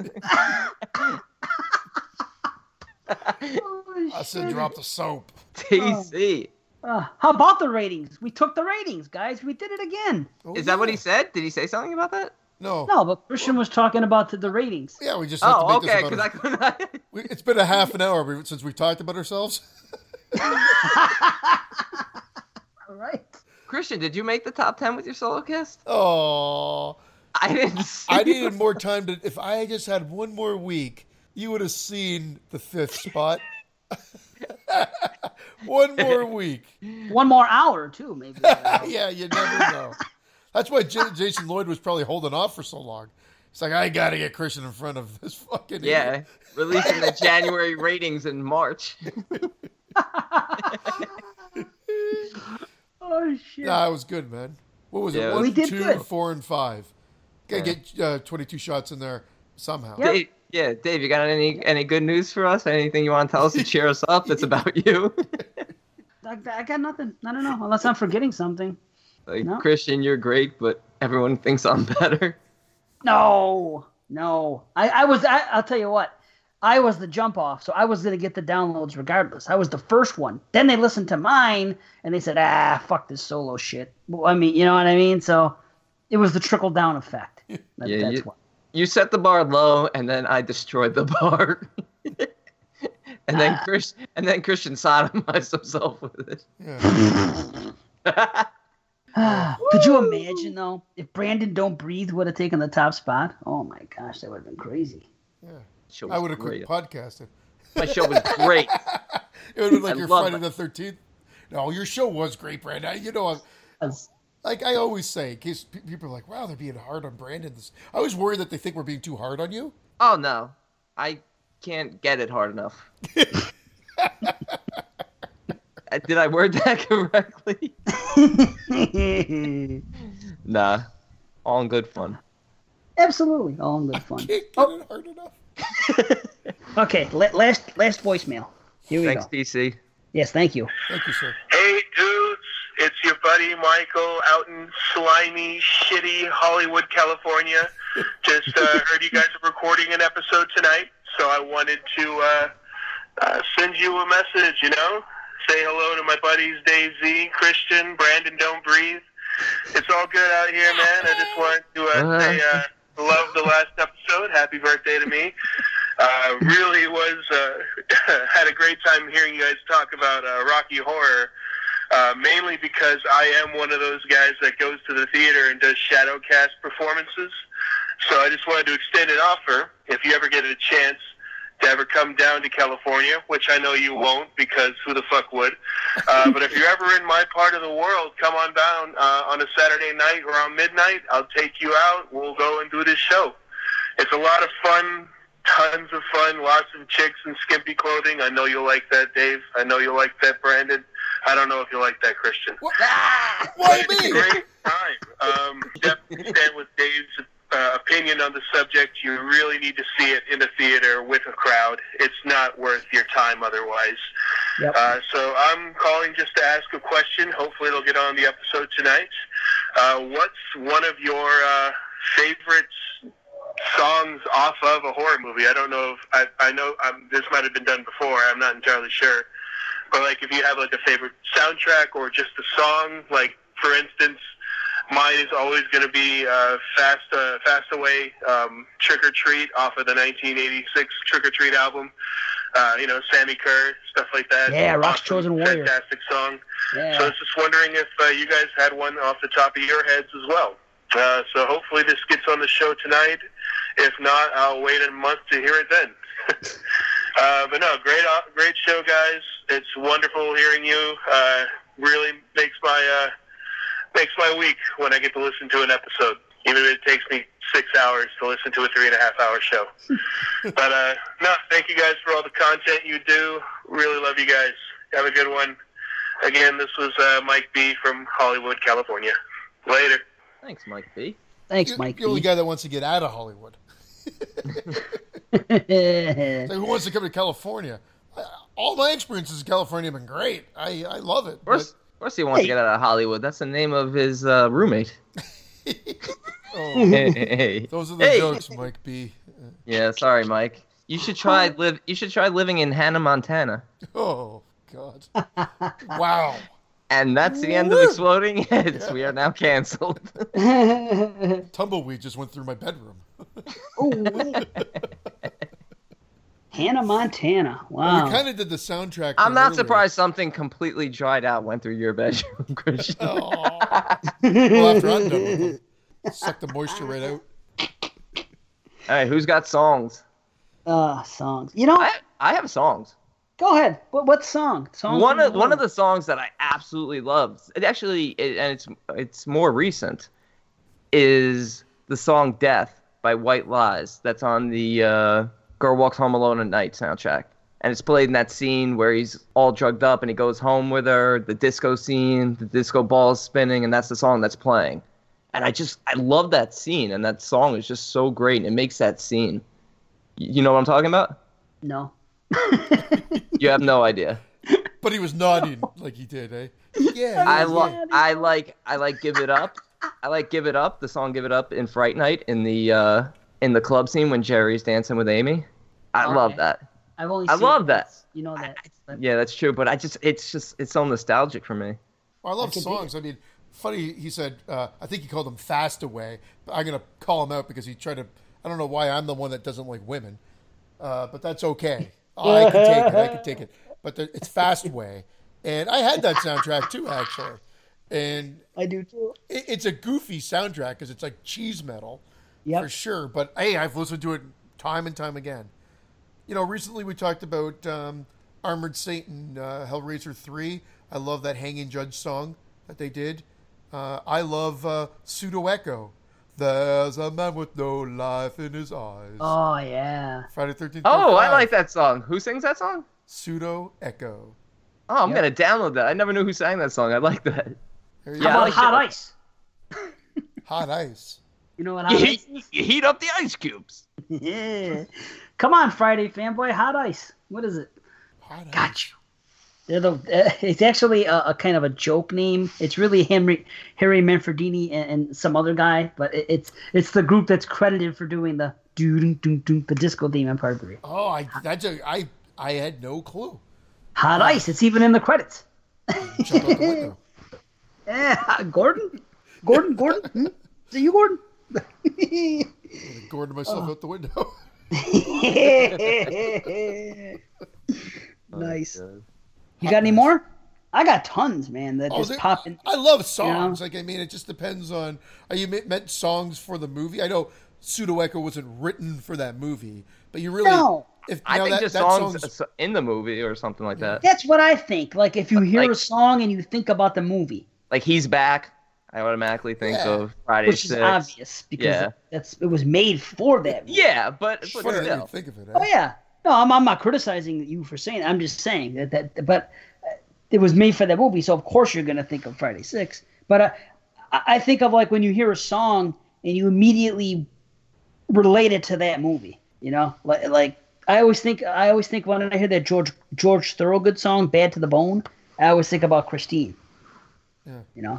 How about Goodbye Horse? How about Goodbye Horses? You always think of Silence of the Lambs. Yeah, I never hear Goodbye Horses unless it's in that movie or, or uh, the Maniac. I stuff my make. penis into my cock. Into my cock. Your penis into your cock. He, he meant to say he sucks. He sticks his boyfriend's penis into his cock. I forgot what it's called. We just I think it's called nighting. Together. I think it's called nighting or something. Well, a cock is really bigger than a penis. They are, they, they are. There's different names for them. So I think that maybe he has like a fake penis. Cock. Yeah, a cock is the biggest. You know what I mean? That's a. You know, and I definitely have a, a penis. Yeah, I got a cock, but that, that's how I know because the girl told me that there's a difference. It. What did you do? You started to massage it. I just grabbed it for fun, just for a, a second. A girl never told me I had a cock. She said I have the world's largest clitoris. Well, if anybody wants to know, this is the order: penis, dick, cock. That that's what it means. Pe- penis is the smallest, dick is a regular size, and, and cock is, you know, something that's meaty. You know, meaty. So, yeah, you could have a, you could have a meaty penis. No, then it would be a cock. It's just not so getting all. So all meaty penises are cocks, but not all meaty cocks are penises. What about a schmeckle? A schmeckle. Oh, shit. Okay, here's another song. You know that Bauhaus song? You know what I'm talking about? That That's played at Stigmata Martyr from yeah, um, uh... Night of the Demons? Yeah. That's one. If I hear that song, I think of Night of the Demons. Now, every time I hear freaking Hip to Be Square, I think of American Psycho. Yep. I could never not think that again. I know you guys are not big hardware fans, but Ministry, when they play uh, Stigmata. Wait, oh, it's in hardware? Is it? Okay. Yeah, it's doing Stigmata. I look in yeah. your eyes. Yeah, that one? That one. Yeah, yeah. That's in hardware? Yeah, that's good shit. Yes. And the remix that they... that's, a, that's great. I always thought it was cool how they put that, um, that Nine Inch Nails remix for the opening uh, credits of Seven. Uh, yeah. It's a remix, Closer. I think that version was called Closer to God because they, they had like six or seven remixes. Charlie Clouser did a couple. Trent did a few himself. But I used to have everything that, that he ever put out, Trent Reznor, all, all that shit. So when that song, that's a great song, that freaking the, the Seven intro. Oh, man, that shit's great. It fit that movie so well, too. But, yeah, I mean, we could go on and on. Then you got Prom Night. Everything is all right. Prom night, prom night. No more feeling uptight. Dun, dun, Join in. Brandon, come on. Oh, I'm sorry. I'm looking at songs. Still trying to decide if he's got a penis, a dick, or a cock. Uh, no, it's a schmeckle. Oh, shit. He's looking at pictures. Huh? It is a fucking schmeckle. I, I can't listen to Once Bitten without thinking about Once Bitten. True. How about Once Bitten, Twice Shy? I can't think. Stop thinking about Once Bitten, Twice Shy then. Oh. Is the that, sequel that... to Once, Once Bitten. I'll Are tell you, you another one. Uh, yeah, okay. Oh, well, that would have been cool. I'll tell you a serious one. Um, well, it made me get into this band, and I've loved the band ever since, and they were my favorite at one point. Uh, Nightmare on Elm Street four, Dramarama, Anything, Anything. It's oh, the, good one. Yeah. Good call. Yes. And that's, that's a... that song... I looked through the credits of that, and I think I mentioned this on the podcast, but the credits would, at the end of the V H S tape, the reds were so red that they'd bleed together, so I could barely make out. So I, I would get, like, Dreamrama. I'm like, I think it's Dramarama. I'm not sure. And then went out and I found out they had all these albums and whatnot, and yeah, they became like uh, a staple. I loved them for a long time. I love them long time. I'm glad you went there because that's all I heard when you said it. It's like, he loved them a long time. I was just about to say it. He beat me to it, right? So Dramarama, here's something funny. My wife loves that song because she's from uh, California, and she was at a, a Los Angeles concert, and they were playing that song there, uh, Anything, Anything. And during that song, the lead singer of the band handed my wife a flower. John Esdale. Ooh, you wanted her. Nice. Yep. And they're from Jersey. I think Wayne's, Wayne, Jer- New Jersey or something like that. Wow. Well, that's it. The, how about The Fix? One thing leads to an, one thing leads to another. House one of the Devil. Thing. Yeah, right? Somebody was saying how they didn't like that scene. Wasn't oh, that really? Recent? I, I forgot. I love that scene. Yeah, it wasn't I me. I blew that movie and you guys didn't let me forget it. we liked it. We liked, liked it. We it. just didn't uh, blow it blow like it. you did. Right. For us, it was a penis. For, for you, it was a cock. You know. for me, for me, it was a schmeckle. I found it. Okay, so thank you everybody for the emails, the voicemails. We appreciate every one of them. And T C, get back to us. We want to hear what else you had to say before you got blindsided. Or he'll, he'll get back to us in three to five.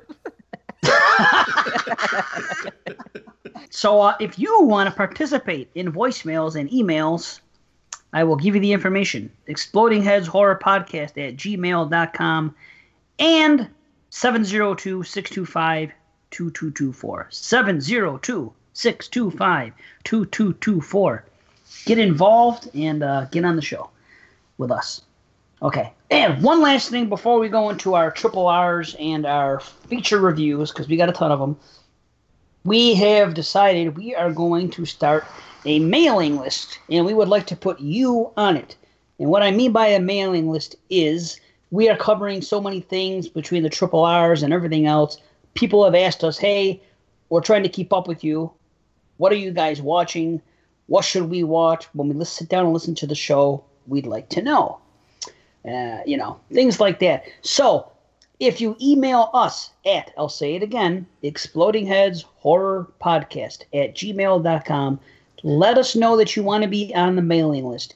We will send you an email when we finish recording, because after we finish, you know, you, there's a little time before the show comes out, basically saying every movie that we discussed, if we did the, the, the, the triple R review, the full review, whatever we're, we're doing, you'll be first to know.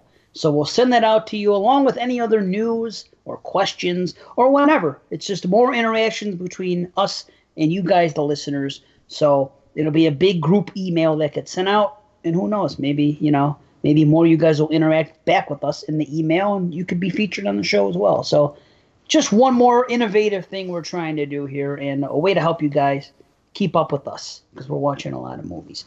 So that's that. Triple R's. Are we ready? Are we ready for Triple R's? Oh, Round yeah. Robin Reviews. Nice. Round totally Robin original. Re- That's a total or, yeah. Or it's time for We're still working on our promo for the Round Robin Reviews. How about I don't know. How about Round Robin? This is Chris, the nine-year-old Christian. You son of a bitch. I might have to bring my rating down because of that now. I might go back down to an eight and a half. Because you're right. What nine-year-old does talk that way? You're right. Son of a bitch. Uh. Perfect. I know. You might have talked me down a little. Gotta get the word out. Here's our triple R's. Uh, I think they have Brandon. Do you have five? Didn't you say you were short this week? No, I have uh, I have five. Okay, okay. He's short on stature. He's short on uh, commitment, but and he's short on taking size. Breath. Hey, I'm it might sorry. be tiny, but it's fierce. I'm sorry. Sprays all bus- over the place. I got a yogurt hoser over here. The yogurt hoser. I forgot about that. That's what happened when you put your your your uh what was it? Your penis into your cock. It's a yoga hoser, you know? Fuck up with the space-time continuum. Let's do this. We got a lot, and I even have some bonus things at the end, so uh, yeah. Who wants to go first? Dave, I know you've seen this film, but it's a... It's them all. It's a new film. Actually, it just came out two weeks ago, and it's called Don't Hang Up. Ah. And it's about a group of kids who like to pull prank phone calls, and one of their pranks ultimately backfires on them, and they're being tormented by a prankster of their own. Oh, now, cool. I I actually... I quite enjoyed this film, I gotta say. Now, the one thing you had mentioned to me is, you know, I'll wait till the ending, wait till the ending, because I was kind of writing to you as I'm watching it. And the buildup of the film is really strong, really suspenseful. I'm really into it. These characters are presented in such an unlikable way, but then you kind of, as the film develops, you know, you you start to realize that they're kids. You know, I mean, I don't know how old they are in real life, but they're playing they're playing teenagers in this. That's why they're so despicable. They're teenagers who are into pranks. They never meant for their pranks to get so out of control that it leads to what it eventually leads to. But I thought the suspense in this film was great. I liked um, I liked the atmosphere of the film. I thought everything from a technical standpoint, in terms of the script being flipped on them, was possible. I know you had an issue with this, with, with some of the things, you know, with the, with some of the technical things, with the computers, with them seeing themselves and and stuff like that. Is that what you were referring to? Not even so much that. I, th- there's there's always something I can let go. There is a mm-hmm. little bit, you know, that there is some things I'll let go.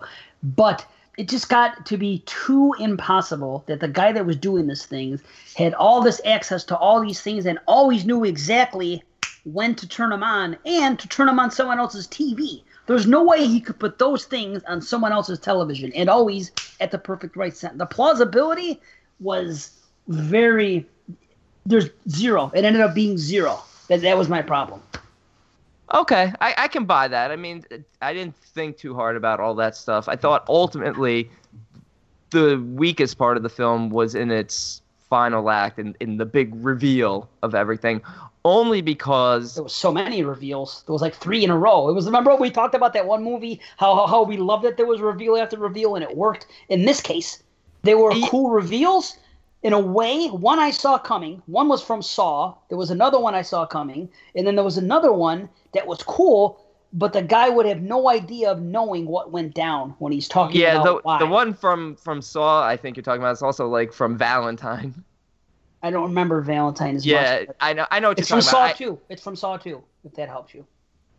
Yes, I, I saw that one coming as well, and um, it, ultimately the big reveal as to, to why and um, who is behind all this. And I felt it was only weak because this movie, what it does is it starts off with, with a scene that you know is not going to be a throwaway scene, so you know it's going to have to tie back into the movie at some point.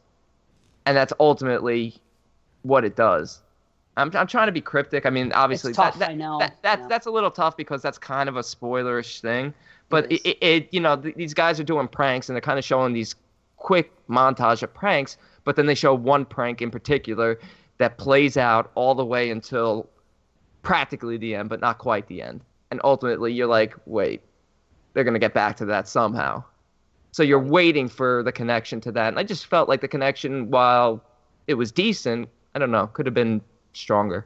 It made no sense. There's no way that that person that ended up doing what they did would have any knowledge that that thing went down. From his point of view, there's two bodies in that place. He doesn't know how it happened. Think about what I'm saying.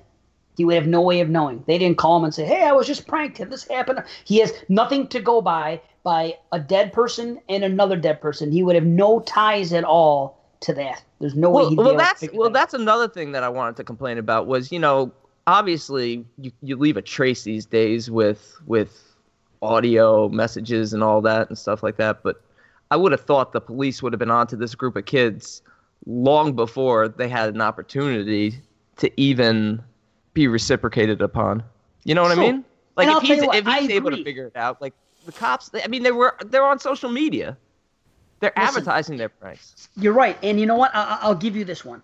The guy is a master hacker. I'm not going to take that away from him. I understand yeah. that this guy has powers, not powers. This guy has abilities. Still, he can do yeah. things that you and I can't. He's very good at hacking. So maybe he checked the phone and maybe he figured out where it came from. I'll even give you – there There are things I'll give you as watching a horror movie that I'll say, okay, not possible, but plausible. Yeah, that's okay? How I justified that with him. That's fine. But everything else I complained about with their television being yeah. able to broadcast what was happening at one person's house, what was happening in the past, what was happening on this guy's Facebook thing, and something, and all of it coming up at the exact perfect moment that it needed to, to come up for the plot is complete bullshit. And as I'm watching it, I'm like, well, how could this be? It wasn't like I sat down and tried to think about it. It's just, no. It, you know? You notice these things, but it's still overall an enjoyable film.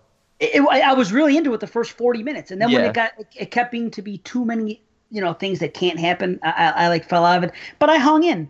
I'm interesting, and I, ultimately, the very ending was actually kind of cool. Uh, you know, everything aside, but your rating, yeah, I, my I, I, my rating might not be that much lower than yours. I don't think I, my rating's probably not even that high. I gave it a seven out of ten. But ultimately, I, I get what you're saying. I think what happens and the reason why the third act falls short is because they probably had too many characters, too many friends. Like, it ultimately turned out to be like four hacker friends. Maybe they should have had it as two and w- only one was in the house. Then it would have made more sense, or would have played better where you wouldn't have been questioning things as much. Like, how is yep. they know one's upstairs, one's downstairs? Then it would have made more sense if one's on, on one camera and one's in the house. But how would it be translated to that person's television? I, I can't look past it. That's the problem. I don't know. I just I just accept it as, you know, just some That's, sort of hack that can be that I'm sure can be done. Yeah, but just not for that many things. But anyway, we could talk about this all night. I mean, I, I give it a six out of ten, so I'm not okay. that far off. Yeah, I'm I give it a seven. I it's not a, a bad movie. I, I'd say everyone watch it and tell me, can you suspend your disbelief that much or not? But it's definitely worth a watch. Yeah, I guess I suspended it a little bit more. I, I wish I could have. And it would have made my experience better. I just, yeah. certain things I can't get by. Okay. I want to check it out, to be honest. I, I haven't seen it. On yeah, no, check it out. You might, might enjoy it. It's, yeah. it's certainly not bad. It's, it's actually one of the more enjoyable films I've seen so far. That was another thing I was going to say that we didn't talk about earlier, but... Um, I guess now's a good time just to bring it up. I think two thousand seventeen, and I haven't seen a couple of films that I know are going to be talked about tonight that were talked about last week, but, uh, but it's kind of off to a little bit of a slow start, in my opinion, just in terms of what I've seen. So did you want to go next, Dave? You, I don't care. But go ahead. Okay, well, now, I'm taking this as a two thousand seventeen movie. Uh, it's only played in, when I looked at any of the release things, it played at a couple of festivals in two thousand sixteen, and don't it came out in Shudder now. Don't. Don't say Dawn. Okay. Don't, don't say Dawn of the Dead. Don't, don't say Dawn of the Dead. Dawn don't say Dawn. Dawn. It's Dawn of the Dead. George A. Romero's Dawn of the Dead. It's well, because it was on Mark Nato's list last year. He had it. I think he said it was his number ten movie. Therapy. Dawn of the Dead? No. Oh. Therapy. Try to. I'm trying to move this along now. Okay. So fucking guys. So Therapy is a found footage film that premiered at a couple of uh, festivals last year. It's on Shudder now, but I'm calling this a two thousand seventeen watch. Have you guys seen it? No. No, but it, it could be. I noticed uh, Mark Nato had a couple of films on there that I think might have been limited release or festival. I don't know if he does the festival thing. But... No, he doesn't usually list festivals on his list. He does, he has the same things we do. Interesting. Oh, because yeah, because I didn't, I didn't, yeah, I, I noticed I saw a bunch of films on his that, that I hadn't seen or seen available, so may, maybe maybe I was just uh, missing them. But all right, go ahead, Chris. If if you know, like twenty-two Shots has called us out numerous times on February. If you guys listen to their show, they said we cheated, like kind of jokingly, but yeah. serious, serious all at the same time, and they're counted as a two thousand seventeen release. So you know, it'll be great to see that. As I said in my solo cast, check it out, download it. Uh, that it will be their number one for this year, but we had it last year. Uh, anyway, back to Therapy. Therapy. Uh, found footage film directed by a fucking seventeen-year-old. What? Really? seventeen-year-old, and this is his third film. His first film he directed, I believe, was if it wasn't feature length, uh, it was at twelve. But I think it was, it was in the it was in the womb. It was in the womb, and then uh, he came out with uh, another horror film at age fifteen, and then this one at seventeen. Wow! I think it was thirteen, fifteen, and seventeen were the ages that he, he did his films so far. Uh, I gotta hand it to this kid, man. He knows what he's doing. Obviously, grew up on found footage. You can go to jail for that. And, yeah. Don't hand that to the kid. And created possibly one of my favorites. I'm gonna go. This Dave. One of your favorite found footage films? I think so. I've watched it twice. Wow. Now. I've watched it twice. Now, it's not going to be for everyone right away, because I know a lot of people instantly dismiss foreign films, and it's French, so it's subtitled, and they don't do they don't do any favors there by naming people Sebastian, Sam, another S name. Like, I was just like trying to keep everybody in. Uh, try to get it, it becomes second nature once you actually sit down, pay attention, and and actually watch yes, the film. This uh, this didn't have a release yet. It, last year was was festivals. Yeah, it's yeah, it Shudder. Is just festivals. It's on Shudder right yeah. now. Oh, that's cool. I'm going to check that out. I like the cover art for that. It's fucking awesome. It actually it look, looks like they cut a Michael Myers mask. It, it looks exactly like Michael yeah. Myers, but it looks it cool. Looks like anyway. They cut it out, and they look scarier than any of the Michael Myers masks. So wow. how how is that? And it reminds me of a cross between Michael Myers and the Mask and Valentine. Yeah, yeah right? I was thinking that yeah. too. So whatever you say, I was thinking. Yeah, I typically, I typically don't go into plot descriptions, as people well know, because I feel like if you're going to see it, why would I want to describe the plot to you? But then people think it. I feel like people think I'm being too brief. So without spoiling anything, I'll just say it's shot from, I guess, four point of views and intercut, but edited like in a way that it's not confusing. So you're getting it from uh, one of the cameras that one of the uh, Sebastian is carrying. Then one of the girls wears a GoPro, and you they establish her with a GoPro. I think it's Olivia, the character's name. And then you've got the killer uses Super eight film. Oh, nice. Oh, wow. Cool. This then, is cool. And then it's three quarters found footage, and then one quarter not found footage, which I love. But true diehard found footage fans might be like, wait a second here. So it's there's cops that are investigating the case. So that stuff is filmed like a movie. Yeah.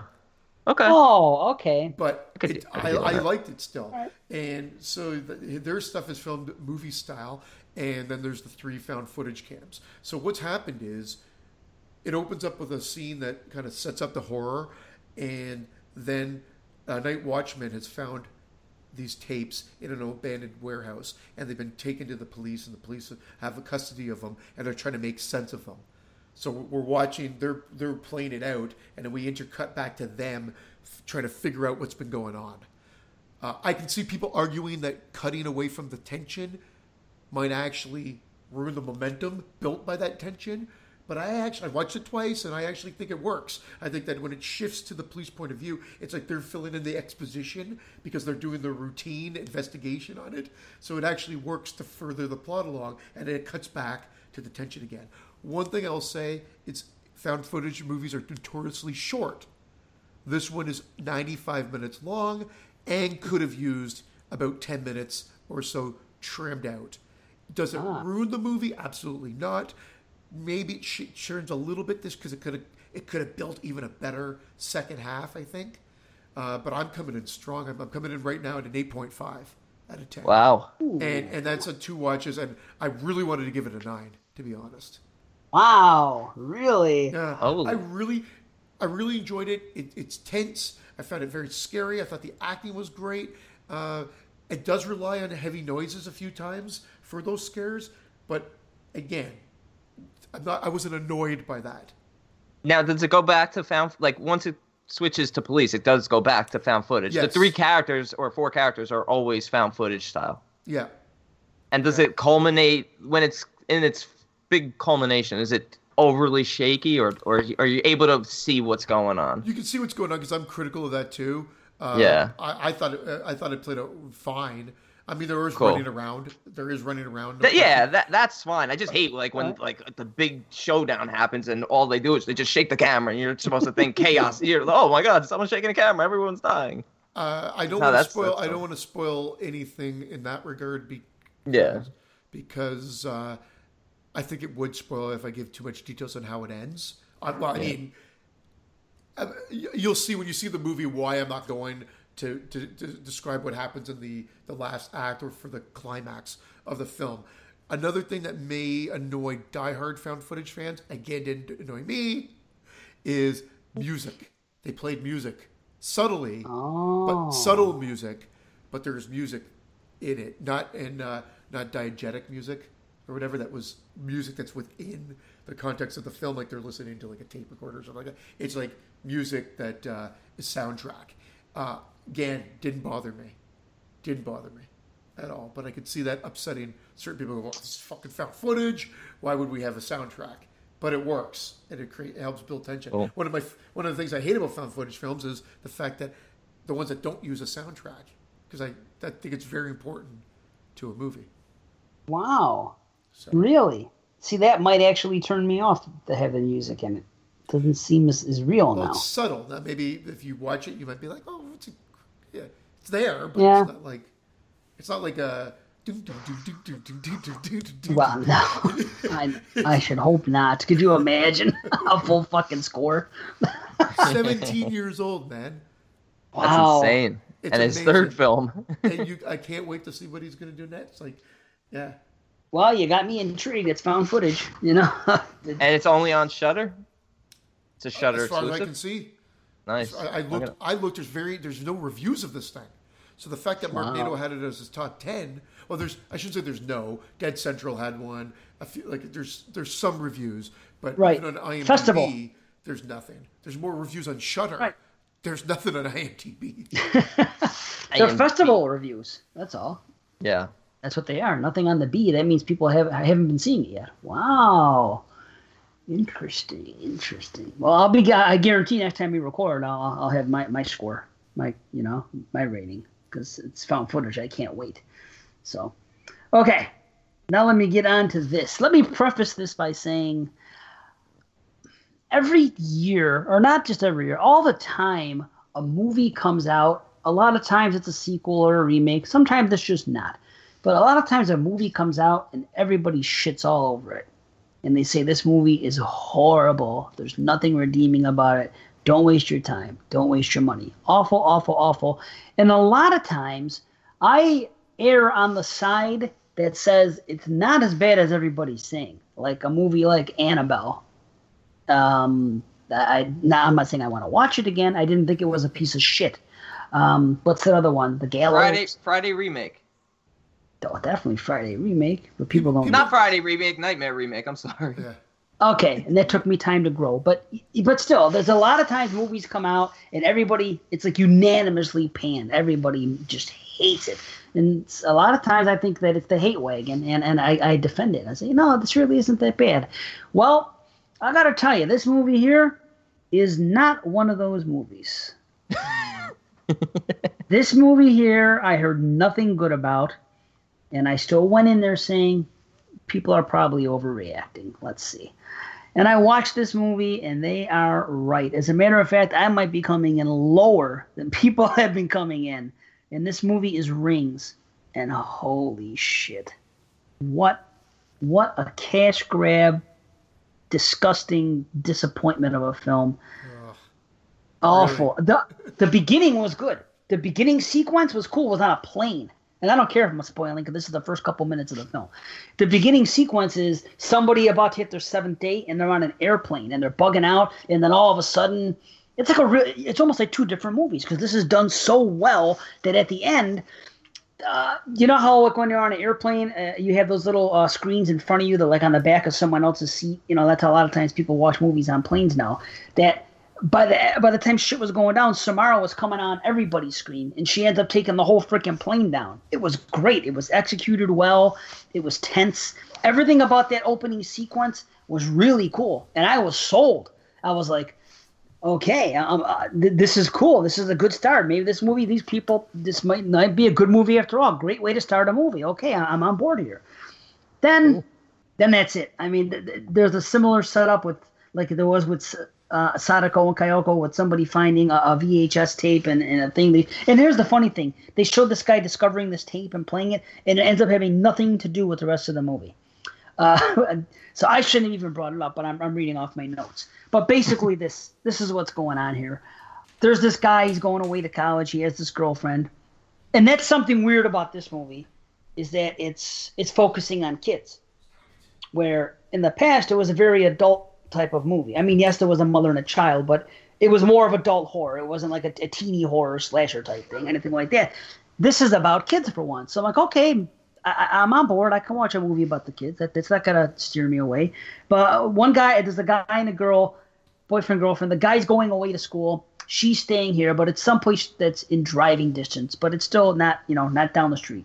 So he goes away. The girl is trying to Skype with him and talk with him. She can't get through, doesn't know what's going on. It seems like he's blowing her off. Then he, she gets on one day on Skype with him, and, and he has these two new friends who are like, oh, he's got to go. Come on, this and that. Ah. So he's thinking maybe something's going on. Then she gets on one time, and the girl answers, and she goes, are you so-and-so and this and that? And I forgot what she said, but now suspicion's really aroused.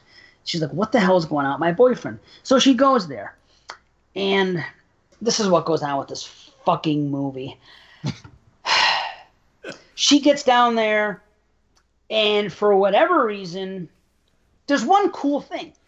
These people are in this class, and the, there's a professor, and the professor is, what's his name, David from freaking uh, Roseanne, whatever his name is. You remember the uh, Roseanne John, show? Johnny Galecki? Johnny Galecki, that's his name. Okay, From, he was from in, Big Bang Theory? Is that what he's from? Yeah, right now he's from Big Bang Theory. Big yes. Bang Theory? Okay, last time I saw him, he was in, like, uh, Scream two or, or one of them. I don't even know. No, no, I Know What You Did Last Summer. He was yeah. in that. But anyway, he um he's the professor, but she starts finding things out because she's looking for her boyfriend. He's not in class that day. And these people are, like, involved in this almost, like, cult thing, if you will, where they're all trying to follow uh, Samara and what's going on and why. And they, they want to they want to believe in life after death because they're really scientists, but they want to believe that there's life after death. And what's the way to find life after death? Have, have a ghost come after you. So these people all watch the video intentionally. And then when it's getting closer to their seventh day, they have another person coming on, and they call them a tail. And if you remember from the original Ring, or you know, if you show the movie to somebody yeah. else, it's lifted off of you and it's onto them. So they all intentionally watch the video and then make sure they have a tail and then they pass it on so to keep it going. Yeah. So why do I – and things do happen to them along the way, so they are starting to believe things. But, you know, it kind of doesn't make sense because if they want to believe in life after death and they want to see Samara, then how the hell are they going to see her when they're passing it on? But whatever. Uh, now I'm just going off on my own thought. But here's what happens. This girl hides in, in her boyfriend's apartment because she's looking around for it. And this strange girl who ends up being just a friend, but she's involved in, in this cult who's led by this professor, this what's his name, Galecki, whatever. Um, she ends up seeing somebody. She doesn't have a tail, and she actually witnesses Samara coming out of something and killing. And this is not something you've ever seen in a Ring movie before. So even at this point, I'm like, okay, not bad. And then, then that's the end of it. For no reason whatsoever, she gets with her boyfriend. She finds him. He says, this is why I haven't talked to you. I'm trying to keep you safe. And these, she, for some reason, sees a dead bird as they're driving. And then they go to this Galecki's house. And he lets, you know, uh, the guy lets her know that, that she's in on it, her boyfriend. And all of a sudden, everything this girl sees in this video, she, not pardon me, everything this girl starts seeing, she watches the video. They show her the, the cursed video, and there's a bird on it, the same dead bird that she saw. So for no reason, this girl is starting to see things, and she's getting her own video. Like, they couldn't upload it because it was too big. So now there's a new cursed video, right? For no reason that only she can see. And now she watches this new video.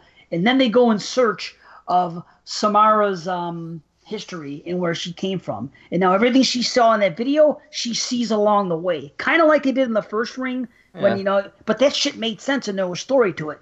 This movie makes up a, a, a fake history of what how Samara came to be. And it didn't need to be done. And it makes no sense why this girl would be privy to it. They go into her history, then they go somewhere and they find out they got to move the body. Then she gets like these markings on her body, and it just so happens that the guy she meets who uh, knows everything about Samara is blind, so they end up being Braille.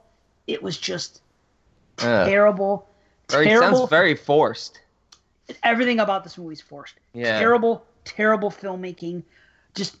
We it's basically what I said about Insidious two, and I know some people like Insidious two, but it's the same opinion that they're answering questions that didn't need to be answered and just doing shit for the sake of doing it when everything was fine just the way it was. They, they take this and they come up with this fake, and I don't mind them doing it. They did it already with Ring Zero, the, the Japanese one, yeah. And it was a much, much cooler and much more interesting history of Samara. This makes no sense. It's terrible.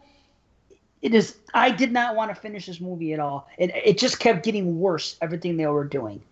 and it's awful. There's there's more. I could pick this movie apart. That's how bad it is. For things that happen throughout. When this Galecki gets killed, he's upside down in this truck, but nobody's helping him. There's cops right there, but nobody's helping him. But this girl goes over to him and gets information from him. I'm like, wouldn't cops be helping a guy that's in a flipped car dying? No, she has to go get information from him first. It, it was just, I could pick this movie apart so bad. It is an awful, awful, terrible disgrace of a movie. Rings.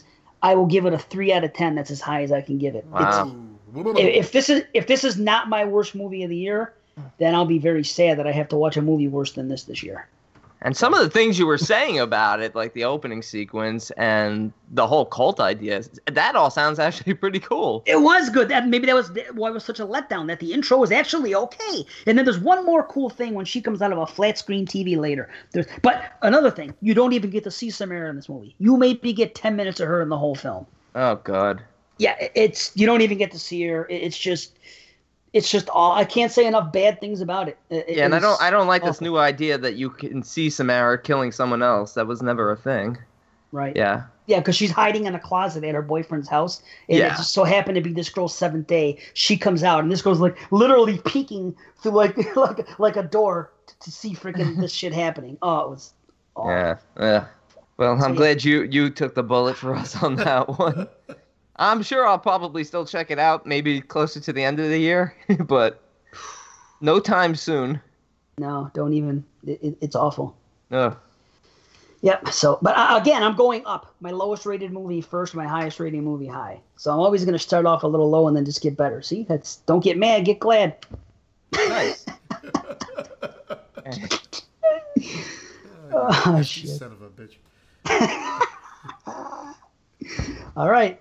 What do you got, B? All right, my next movie, you know, I don't even know if we classify this as horror, but I saw somebody else post about it, so I checked it out. It's on Netflix. It's called Autohead, and it's uh, a Hong Kong film, but it, it takes place in Mumbai, and it's about a documentary crew that, and they're filming a documentary about a rickshaw driver in Mumbai.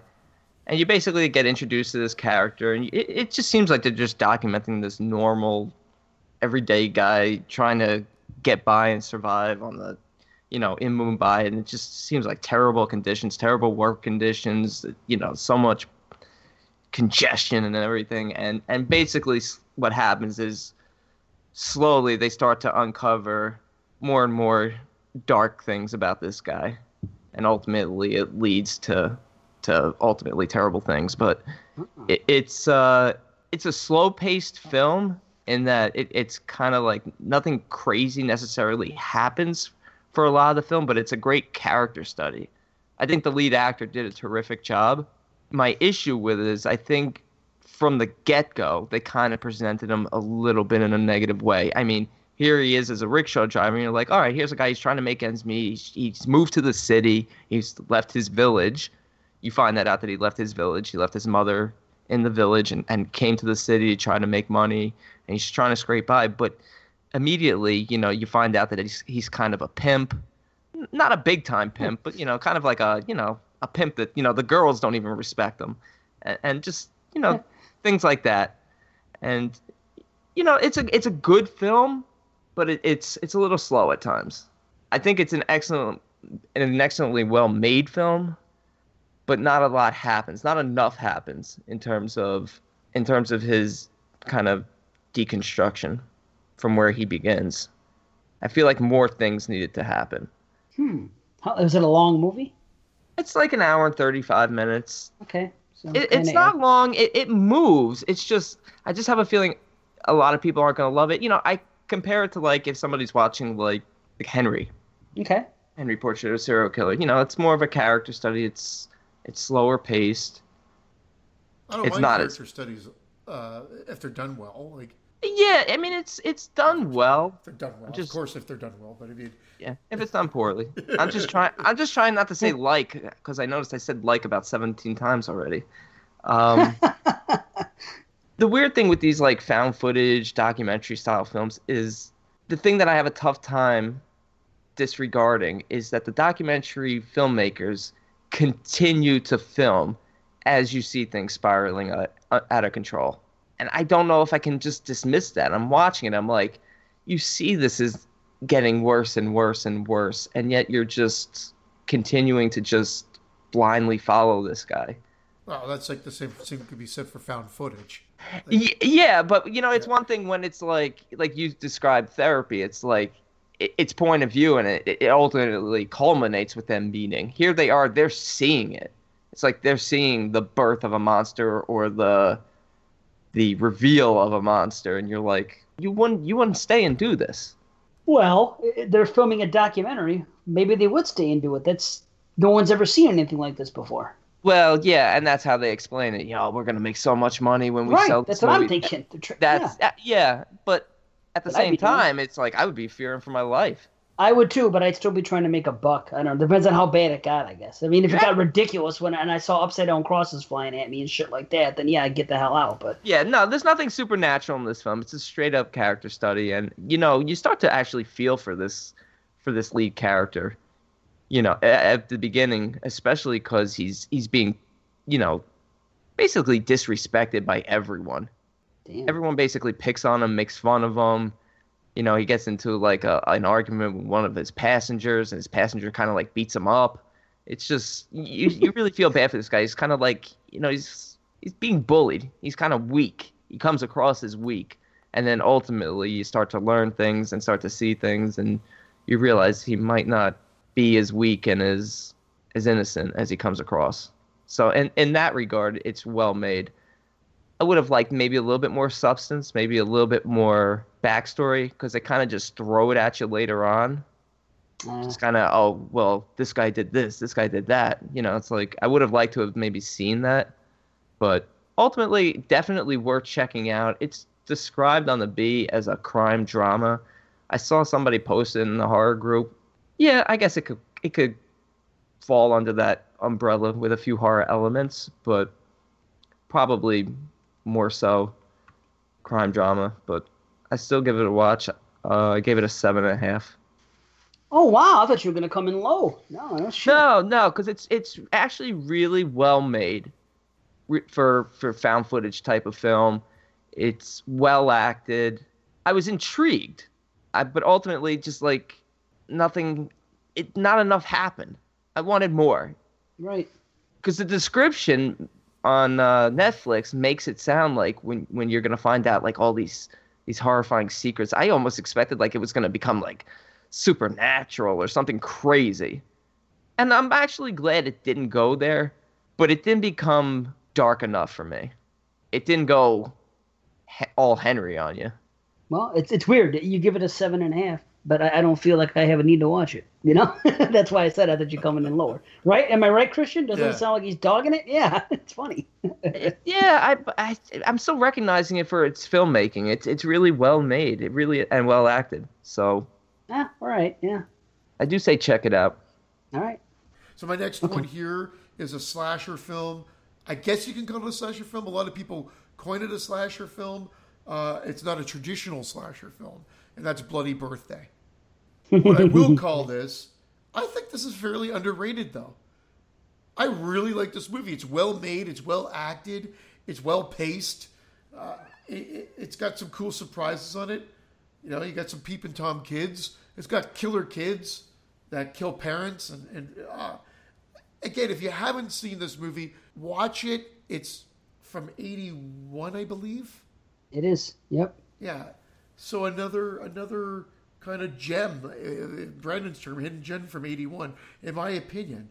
Uh, the premise of the story is that three kids were born uh, during a lunar eclipse, and they end up going on uh, a killing spree on their, I believe, thirteenth birthday. It yeah, happens before so. the birthday. So it actually happens on the lead up to the birthday. It just starts uh, killing people. Uh, yeah, because they're planning a party. Yeah. Remember? And yeah. the birthday party is like at the climax of the movie type thing. So it leads up. But the movie the movie actually is well directed, well acted. Uh, this is, like when I was watching it again, this is my second time seeing the movie. I was like, I really, I remember really enjoying it the first time. And it held up perfect to a second view. Nice. Yeah, I'd say a solid seven, Seven and a half out of ten. Now, do you consider it a slasher or don't you? when, I don't when think I'm counting it. Again, it. When seen it again, no. I would I would say no, I don't consider it a slasher, personally. To me, a slasher's got to feel, and this is where we're going to get into muddy ground and we're going to talk about it throughout this year, but a slasher's got to be like the, like a killer, uh, typically masked, but uh, I'll forgive even the mask part of it. But yeah, no, kind, of unseen, kind of unseen. Well, because then you're leaving out Final Exam. You're leaving out some of the ones we're talking about. To, all the ones we're talking about tonight. Right, right, right. True. Yeah. So yeah, I don't, I don't think it has to be masked, but Bloody Birthday definitely doesn't feel slasher. The only thing slashery about it is the cover art. You see that cover art and you're like, oh, this I must know. be a cool slasher. Yep. Yeah. It's a killer kid movie. It's a yeah. killer kid movie, yeah. Okay. Now, uh, my next movie is one that was sent to us by our friend Jeff Frumis, and he is the producer, director, editor of uh, a movie called Romeo's Distress. Jeff was kind enough to send this to us. It is not available anywhere yet. Um, he's currently trying to get it released. He eventually will get it released, even if he has to do it himself, but he is definitely, uh, this, this should be coming out this year. And Romeo's Distress. I am, I'm not going to give it a grade or rating, um, because it's, I, I don't think it's fair to, because, uh, like I said, he, he's, he's on a group page with us. He's, he's a friend of the show, but I will say this, this falls in the same line as the next couple movies I'm going to review. So it's all good. It's, um, I definitely recommend this film. It starts off kind of different. It starts off one way, goes goes into another way. It's basically about this guy, and you learn more about him. Things change, but it starts off kind of like a character piece. This guy's uh, seems to be hung up on, on a girl.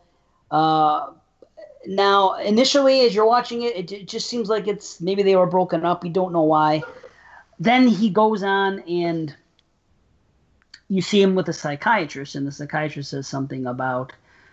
Um, You don't want to go back to jail. You, he's asking him questions about love. So then he starts thinking, okay, what's going on here? Then you meet some of his family members. That's where you get a little bit of comic relief. A little bit.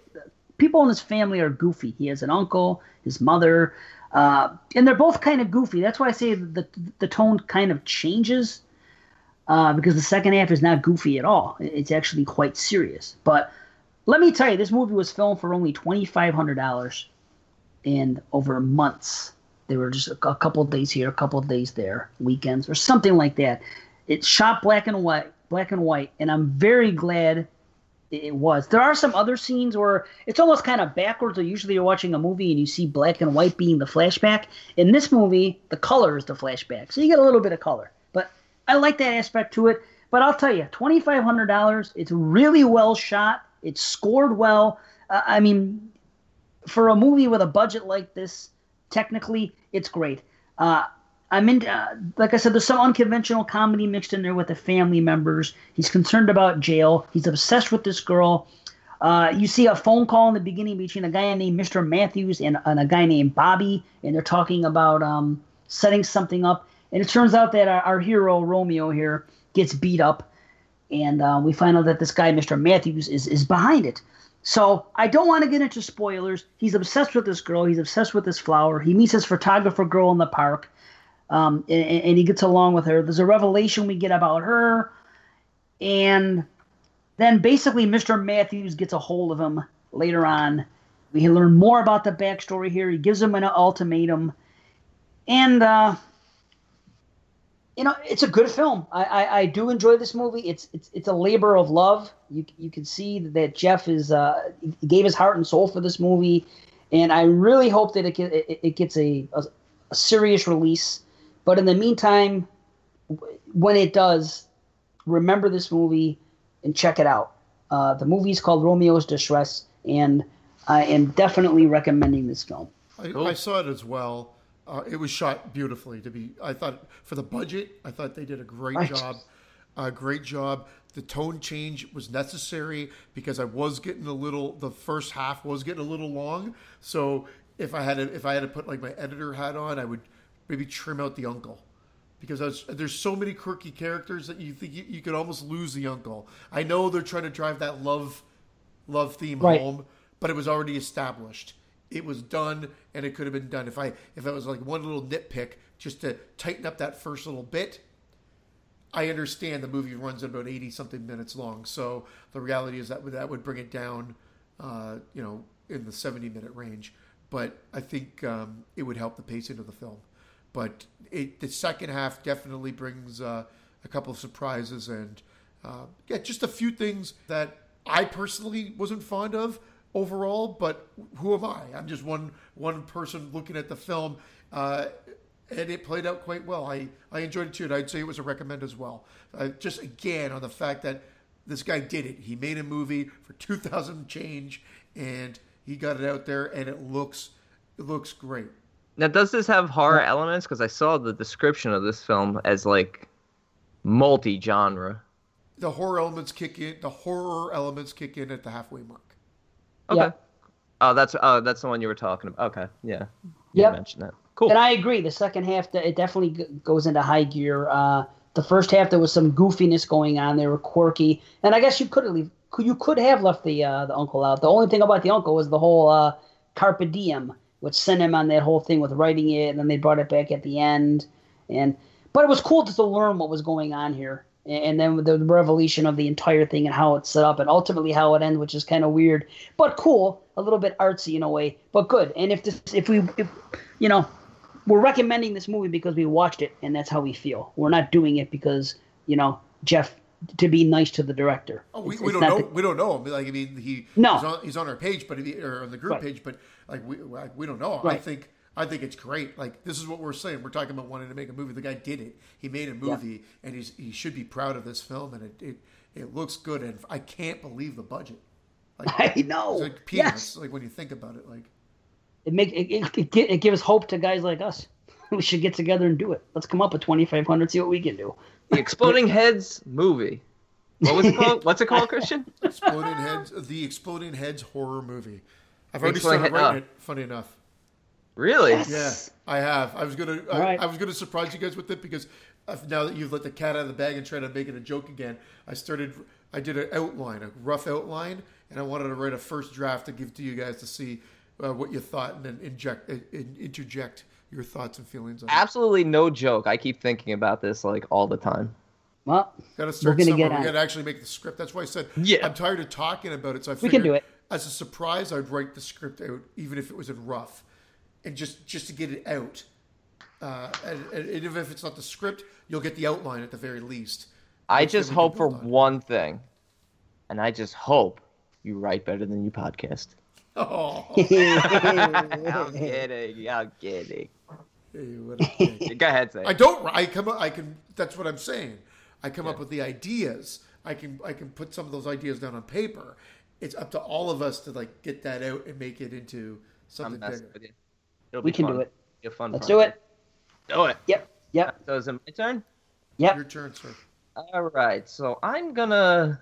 bring up one that I'm not sure if one of you guys was actually going to bring it up, but I know I think we've all seen it, and it's an anthology film from this year, and it's called X X. Ah, nice.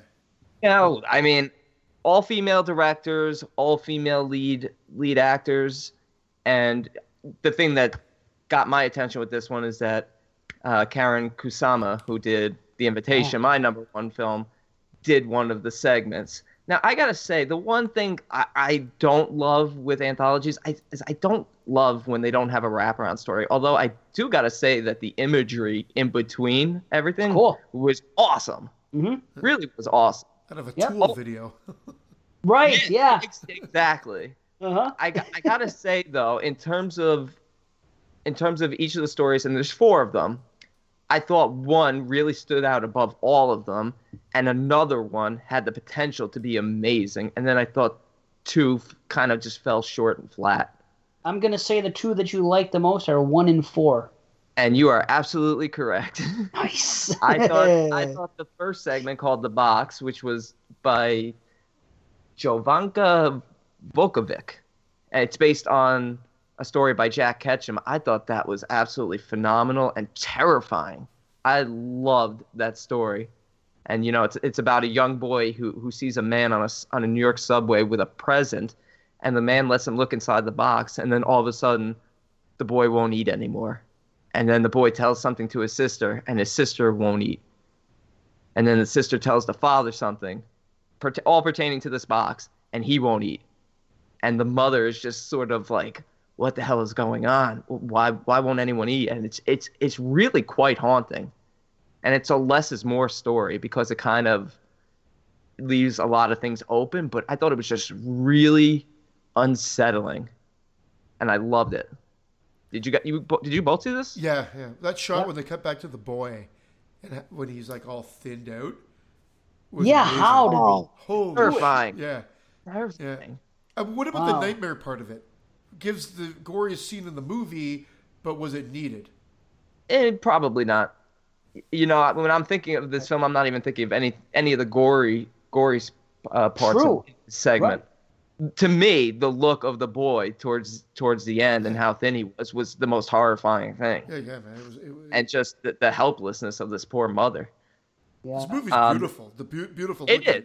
Great. Yeah, great, looks great good. Cinematography. Yeah. yeah.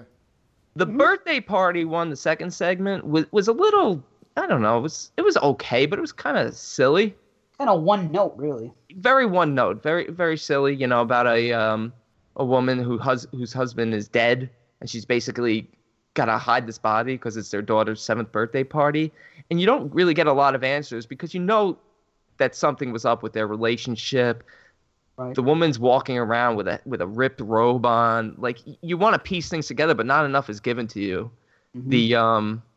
The girl who pl- it's a girl who plays the nanny, and you kind of suspect something was going on with the nanny, but it never really goes anywhere. So I, that one was was probably number three in terms of the ones I liked. The one I liked the least, and not because it was bad, but was the Don't Fall segment with these with these kids going uh, hiking in the desert, and all of a sudden they start to get killed by these. I guess is it an Egyptian mo- monster or something like a hieroglyphic monster or a petroglyph? I- It's funny that you it... like that the least because it had the best scary thing in the whole thing from a from a kind of a pop out scare. Yeah, it. Ha- I mean, it had good scares. I just saw this one as something that probably would have been better as a feature film. Yeah, if it had been developed, because I didn't really understand. I wanted to understand more of the mythology behind it. Yeah, they spent so much time showing that that one girl is scared of everything. That's the whole thing, the reputation of her brother teasing her, and she's always scared about everything in sight. And then she yeah. ends up, something else happens. And it's like, maybe if they would have spent more time uh, on the mythology instead of hammering home yeah. that this girl's a chicken shit. Yeah, and they had enough time, because even though these are shorts, they were all, you know, in the fifteen to twenty minute range. So it's mm-hmm. it's not it's not like they're five-minute shorts. And it was nice to see the girl from Final um, Girls and Trash Fire. And Halloween two. Yeah. H two. Yeah, Harley. Mm-mm. Yep. Yeah. And then the last one by Karen Kusama, Her Only Living Son, I thought had had potential to be the strongest one. I just felt like some things were underdeveloped. And this is about a mother who's basically on the run and hiding with her son. And her son's a teenager, and he's there's something wrong with him, and and you don't really know what's going on until you really find out what ultimately it is. But some things are just underdeveloped. There's a flashback scene where she mentions two names, so then you're all of a sudden aware of another character that is never even seen. So it's like, what happened to that character? But it's very mean-spirited. I mean, I, this kid is like, you know, he's nasty. Like, he gets in trouble at school for for ripping a girl's fingernails off. He's you could hear yes. him. He's, hurt, he's hurting he's hurting his dogs. He's uh Oh, it's it's really really quite evil, and it it would have again been even stronger had it been developed more. I still say check this out. I actually rated these individually, added them up, divided by four, and that's how I came with my grade because I I thought very highly of the first one. I thought above average for for all three of the four of them. So I ultimately averaged out my grade at a six and a half. Huh. I think I think it's a fair score. I mean, the first story I was like an eight, eight and a half on. I man, I love that. I don't know if that would have worked as a feature because they would have had to give too many answers and it would have been cheesy and generic. So I think that worked perfectly as as a short. But some of the others were a little underdeveloped, or like you said, the birthday party was a little one note. Indeed. It's the exact same score I gave it. Me too. Yeah, yeah I, it's, wow. it's, it just seems like the right score for this film. I wow. saw some people giving out like fours and oh, stuff. They and said it's, they hated it. It's not. It, it, no, it's actually, I actually kind of enjoyed it. I would watch this again. I want to watch it again. Yeah. yeah. Yeah, I would definitely watch this again. But uh, yeah, six and a half. Six and a half too, and and I didn't do you. Do, if I did it your style, it might have come closer to a. It might have been a six, might have been a little bit lower. But I even included the in between because I enjoyed that too. Yeah, but I'll that, say that. I mean, yeah, that helps it too. The first and the and, and the last one are, are the best two. Mm-hmm. I, I will give you that. I agree with first one. I wish there would have been a better conclusion. That's my one complaint there. Everything else about it, I loved. The fourth one was pretty solid. I still felt there was something missing. I don't know what, but I enjoyed it. Um, The second one was probably my least favorite. Like I okay. said, it was just too one note, and I just didn't. It was kind of unbelievable what they did at the end by propping up that thing, and it, nobody's gonna f- do something right away when they see it. It just, it just was a little too unbelievable. And the one after that, the Don't Fall one, again, like you could kind of say that it's one note, but it's at least horrific and cool, just very basic. Yeah, it's, basic. Yeah, ba- you know? yeah. Ba- guess what? Number three, yeah, basic. Well, number two played out like uh, updated The Trouble with Harry, like uh, the Alfred Hitchcock movie where the the dead guy keeps popping back up and they gotta keep moving him. Like, I actually don't understand why Weekend at Bernie's. The cop, cops like Weekend at Bernie's. She didn't kill because him. she didn't she didn't want to ruin her her, her daughter's birthday. I, I I understand. It just I hate that. That's like that to me is like the the again not the same, but in the same vein as like the meet the. Fockers or Meet the uh, Parents style comedy with just a quick little everybody calm down here for a second, let me explain myself. We'll shut the movie down right away, but it keeps getting zanier and zanier and zanier, and I check out because I'm just like, just a quick conversation would just solve this, and I just hate it. Like I hate that style thing. So I, I agree there. I when I was watching it though, it's like, oh, this is kind of fun, but, but I was annoyed by the fact that she. See, I thought she, I thought she had something to do with the mm. death. I really did, and that's why I wanted more out of it. That's why it, it was slightly ahead of the Don't Fall one because the Don't Fall clearly didn't tell you what these petroglyphs or hieroglyphs, whatever they were calling yeah. them, were. But, I wanted more out of that too. Because she's, because right. you see, she's got a tear in her robe. I, I'm thinking this was an abusive relationship, cheating. That maybe he wasn't away, maybe he was home, and she poisoned him or something. I, I don't know. I'm looking into it too much. Maybe well, no, maybe it was just sort of not – maybe it was simply not wanting to ruin the daughter's birthday, but I thought there was something deeper there, but I don't know. Maybe. I'll tell you one thing that would have fixed the movie. Make the second one five minutes shorter. Make the third one five minutes longer. That's what I would have preferred. Yeah, out. that would have worked. That would have worked. Yeah. There you go. That's cool. We all agree. X X. Not as bad as some people are making it sound. Definitely worth a watch. Yeah. You know? Yeah. Well, here's my uh, my number three is another well another quote unquote slasher movie. This one I could see being a slasher a bit more so than Bloody Birthday, that's for sure. And it's a first time watch, and it's the last horror film from nineteen eighty-two. I don't know how this movie escaped me. I don't know why I hadn't seen it up to this point, but I haven't, and so I was watching it last week. I don't know what to say about this movie. Like, is it Joe Spin- Spinell? Spinell, yeah. Maniac. Yeah, Maniac. Yeah. yeah. And Carol Monroe. Yeah. Yeah. There's some cool things that they do they do here. Like, they film real footage of the Cannes Film Festival, and they intercut it with the movie itself. And I just found it's, it's more of a comedy than a horror movie. The tone is muffled, and it's off. So at one point, it's a goofy comedy. Then it's a straight-up horror movie. And then it's like a misogynist maniac ripoff, and then it's a comedy. And it, is, it, it just keeps sort of shifting these gears a couple times throughout the movie. So he's like a... Uh, the Joe Spinell character is like a loser that, that wants to make a movie, and he's a dreamer and a cab driver, and everybody makes fun of him. He's like, ah, oh, you'll see. One day I'll make a movie. He goes home, and he talks to Ma, and his mom is really his mom in real life. And she's not that great as actress either, but she's like, yeah, you're always just a dreamer. And then, so he decides he's going to make this movie. Uh, and it opens with a movie within a movie, and the movie that they're watching, I think he's jerking off in a theater, actually. Uh, I think it's pretty obvious that he's jerking off in the theater. But it's funny when there's a couple times in this movie where they show movies within the movie, like so they're watching something on the screen, and then it's like a death. So in this case, it's a woman. I'm not ruining anything because it's the opening scene. A woman gets killed. Uh, oh my gosh, in a jacuzzi, I believe. So there's nudity right out of the gate. Killed in a jacuzzi, and then the movie just says the end. Is it a jacuzzi or a hot tub? A hot tub. Is that okay. The same thing? Jacuzzi's the brand, I believe.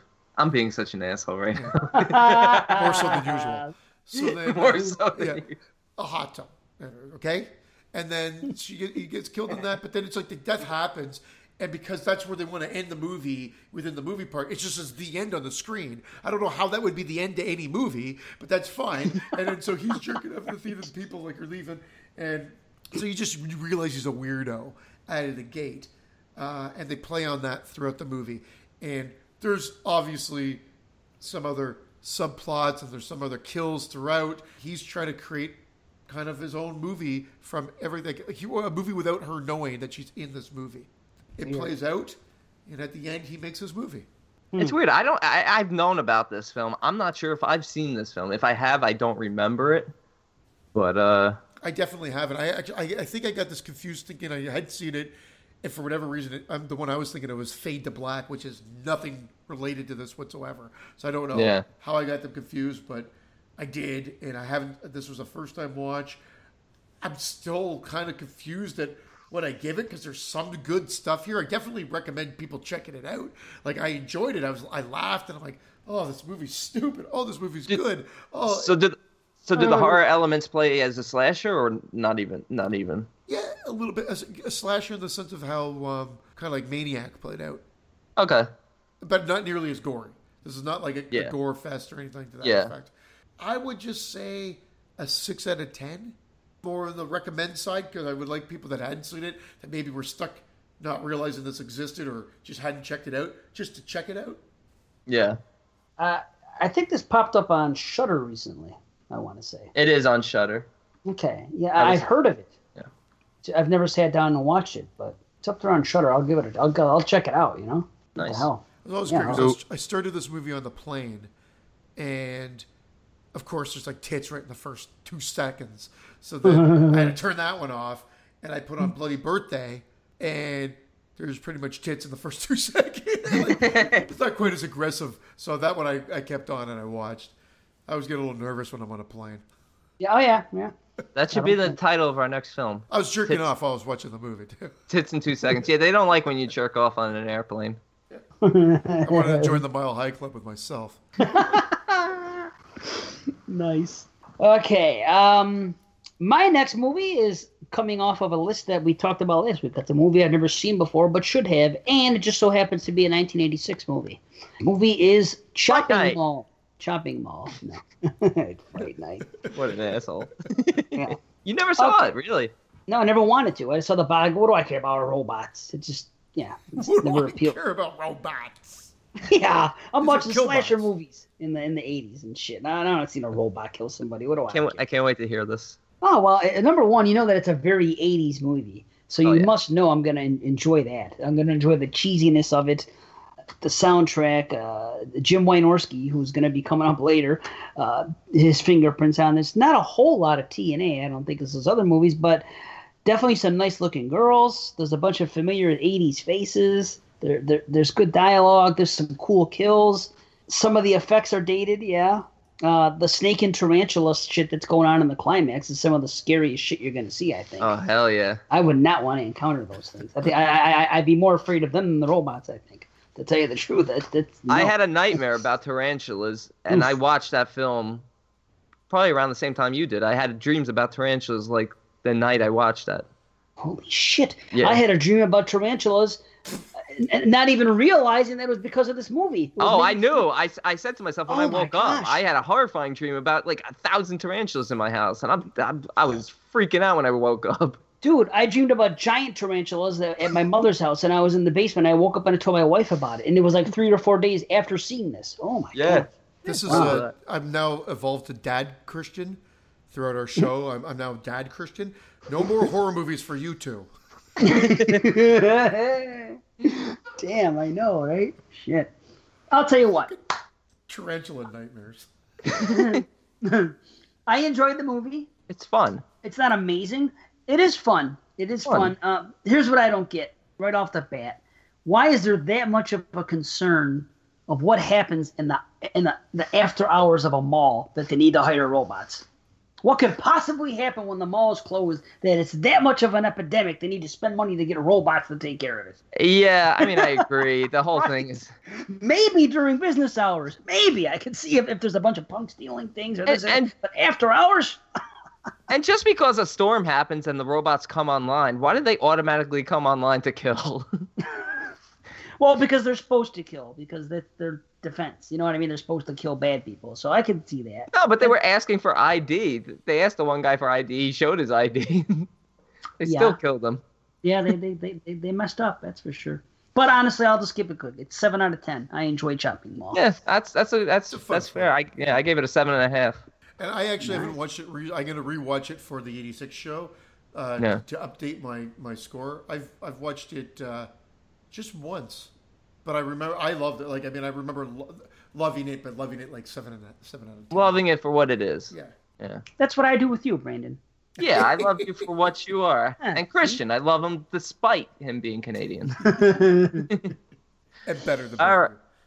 All right. Next up for me is a short film. I believe this was from last year from director Brian Lanano, who is, I don't know if he's friends, but he knows our previous guest host, Miss Lauren Ashley Carter, and she recommended this one to uh, us, mm-hmm. and it's called Gwilliam.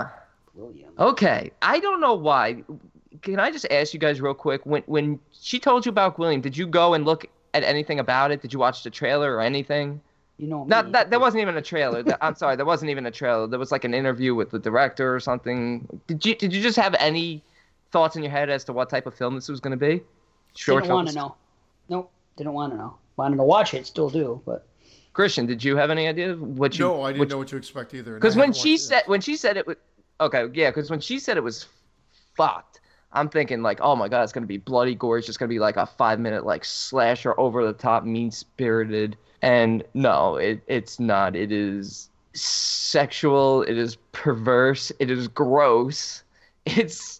It's along the same vein as if somebody likes who who would like Greasy Strangler. It was just so it was nasty.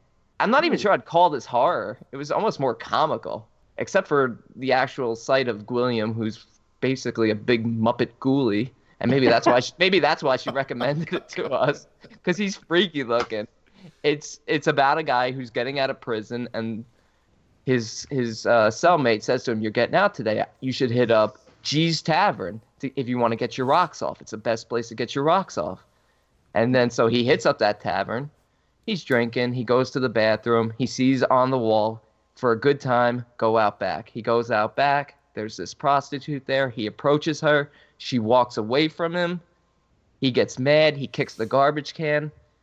Out pops Gwilliam, and the story continues and concludes from there. It's only five minutes long. I'm obviously not going to tell you what happens, what Gwilliam does, and all that, but it... But it is nasty. It's only five minutes. It's personally not my type of thing. It's a well-made short film, but it, it's it's not my subject matter. I, I almost I, I did gag at one point. I was I, I was grossed out. It was kind of comical though, so a little bit of it. But I'm not sure if you guys will love it, but or even like it. But I definitely say check it out. All right. Uh, I, I didn't. You know what? I I, I, I didn't even I didn't even score it because I mean. It, it's a it's a checkout. You know, I'd probably be in that same, you know, that above average. It's well made. You know, it's super low budget. So I, I, I don't, like she said on the show with, you know, not wanting to criticize, you know, these small independent filmmakers. You know, I haven't seen any of this other stuff. He seems to make a lot of short films and they seem to do very well at festivals. And I could see why. He's a talented guy, but this one in particular, not really subject matter that I was into. Surprisingly. Yeah, right. I'll check it out, though. Yeah, I'll, I told yeah you I oh, definitely. Yeah, it. It's definitely worth checking out. Everyone should check it out. It's on Vimeo. Cool. All right, all right. My fourth... All right, all right. I'm starting the show over. Hey. Hello, hello. Hello, hello, hello. All right, all right. Oh, no. Aww. My fourth film is a first-time watch, a slasher film It's called My Soul to Take. Mm. And I missed this at the theater, and I don't know how I didn't see it from the time for when it hit D V D to, to just recently, but I didn't. And I said, you know what? I really have to check this movie out. I thought I, I guess I thought it was a P G thirteen film. I have nothing against P G thirteen films. I do have a bit of a problem with them when they're slasher films. And yeah. I'm expecting something else. Again, except if you prove me different or, or wrong, like, uh, prove me different, prove me wrong, like The Final Girls last year. Have you seen this movie, either of you? Yes. J P talks about this film as one of his underrated films. What is it called again? My Soul My to Soul Take. to Take. Yeah, I've seen it. I own the Blu-ray, actually. Yeah, me too. Real cheap. Underrated. Okay. I don't know what to make of this film either, because it's a mess. But mm. I enjoyed it. I enjoyed, yeah. like, it. It's well acted. This is a toned-down Shocker meets Nightmare on Elm Street. So where he was blatantly ripping off, ripping off Nightmare on Elm Street when he made Shocker, and it was just jacked up, wacky one-liners, goofy, swearing, limping girls, and whatever that was in Slasher. This one's a little step, a little, take a little breather and step back a little bit. Let's play it out. There's some batshit craziness going on here. But for the most part, I enjoyed it. I think it does fall a little bit flat at the end. But the build-up is good, and it's well acted. It looks good. Uh, better than Cursed, Deadly Friend, and Hills Have Eyes two yeah. by far. and That's probably even, probably even Scream three for that matter. But I can't come in too high. But I was I was very happy with my viewing experience. It was enjoyable. Yeah. I don't think I'll ever watch it again. So I think I'll give it a six out of ten. I, I saw it one. No, you know what? I saw it one time because I bought the Blu-ray. I got it real cheap when Blockbuster was closing, and I yeah. watched it. And I would probably give it a six out of ten, too, just by memory. I, I don't want to watch it again. Same thing. But I remember it's a movie, like I said earlier, when I started my rings. It's, it's It was really hated on. Everybody shit all over this movie. You probably watch it expecting it to be awful, and you're like, this isn't awful. You know, so you know what it is? It's kind of like familiar territory. I think I, I think I saw good. this in the theaters. Really? I think I did. I'm I know I'm not sure where I saw it, but I definitely saw it, and I actually bought the Blu-ray after the fact. I bought the Blu-ray after J P started really hyping it again in the last uh, two years, and uh, that's how I picked it up because the Blu-ray's super cheap. You can get it for like six bucks, I think. Well, it's much and I, yeah, yeah, it's gory. Yeah, and I and I remember thinking, hmm. I, I you know, I'm not sure. I remember certain things about it, but I remember being in that same area. I think I was probably like a, like a six and a half. The funny part of this is when I was t- talking about Bloody Birthday, I started second guessing myself because the plot of this one was seven kids were being born on the yeah. night that he was getting killed. Not lunar eclipse, but I'm like, oh wait, which one was the lunar eclipse and which one was the killer? And then so there's still some batshit craziness going on with the plot and with the bird, the falcon, or, or whatever, and some of the subtext with that. And I just, so it, there's some failed elements, and there's probably too many characters. And everybody and the super and the dead. super the supernatural element was confusing, I thought. Yeah, yeah, so like it's it's a mess, but a watchable but a, but a fun mess. mess. Yeah, yeah. yeah. yeah. I, I think it a feels a hot, a hot, a hot mess. I think it feels like something that you'd see in the eighties or, or, or more more so the nineties. I think it, it's a familiar feeling film, and it kind of like yeah. it's kind of like a I don't want to say a feel good film, but a feel good in the way of like nostalgia, right? When you're watching it a little. Yeah, and you could be right. And it was just weird. I didn't realize that Wes Craven hadn't directed a film since two thousand five.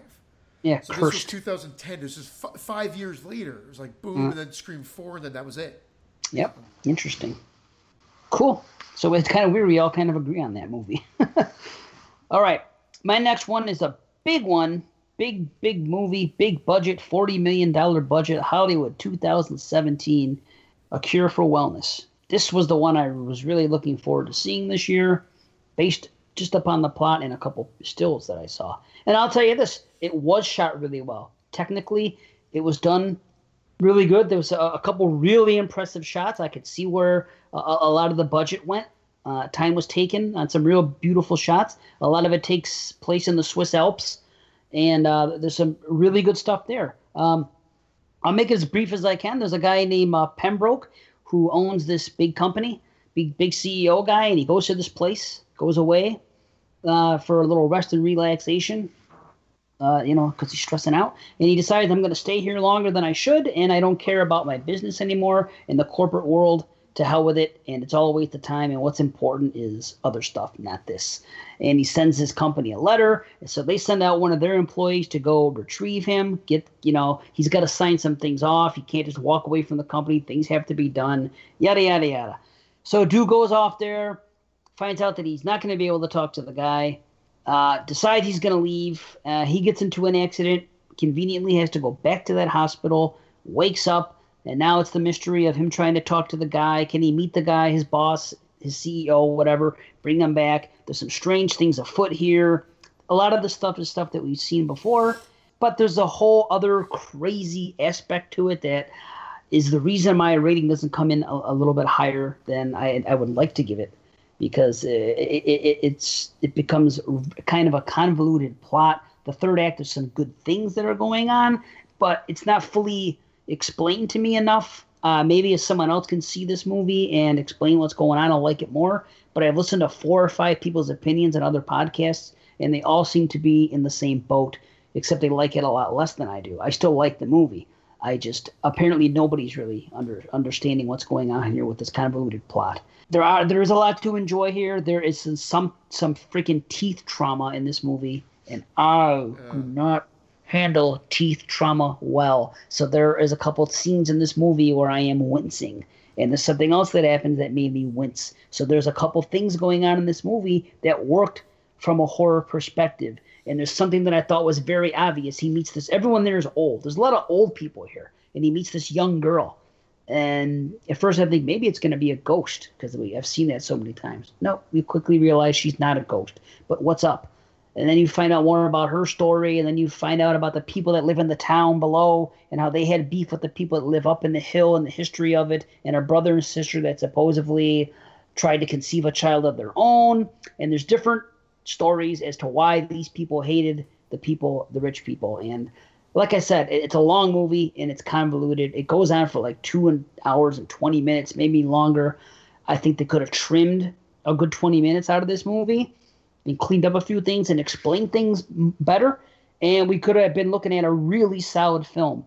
I'm not going to shit on it too much. I'm still going to give it a seven out of ten, but ultimately disappointed uh, overall. But that's a cure for wellness.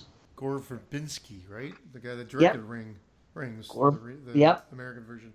Yeah, he's a great yep. director. So I, I the yep. preview, I did watch the preview for this, and I was very intrigued. Uh, so it's upsetting to hear that. I, I, I, I'm going to still check it out for sure. Please do. I Probably want some other theater opinions. Though. no, no, no, don't no, go into it. It's gone now, dude. They the gone. movie, yeah, forty million dollars. I think they lost about thirty on it. well, I wonder if he's going to direct again, man, because his last movie was The Lone Ranger. I don't remember that doing very well either. He did that. He did that movie called Rango, and he did all the pirate movies. No, the pirate I, ones. Made I like Rango. Money. Yeah. Rango was good, but I don't know if it did very well. But I still would like to hear more people's opinions on this film. Uh, maybe, but like I said, everything I've listened to, they have trouble figuring it out too. But I think there's something good in there, something great in there. The execution should have been done better. They they should have had better writing, which made it clear cut. But just I, I got that you. Did not make sense. I'll watch it. All right, please do. I'll, I'll tell you what happens. Okay, please do. If you can help me, I'll you know I'll freaking I'll praise you. That's fine. no, it's you got another one there, B O?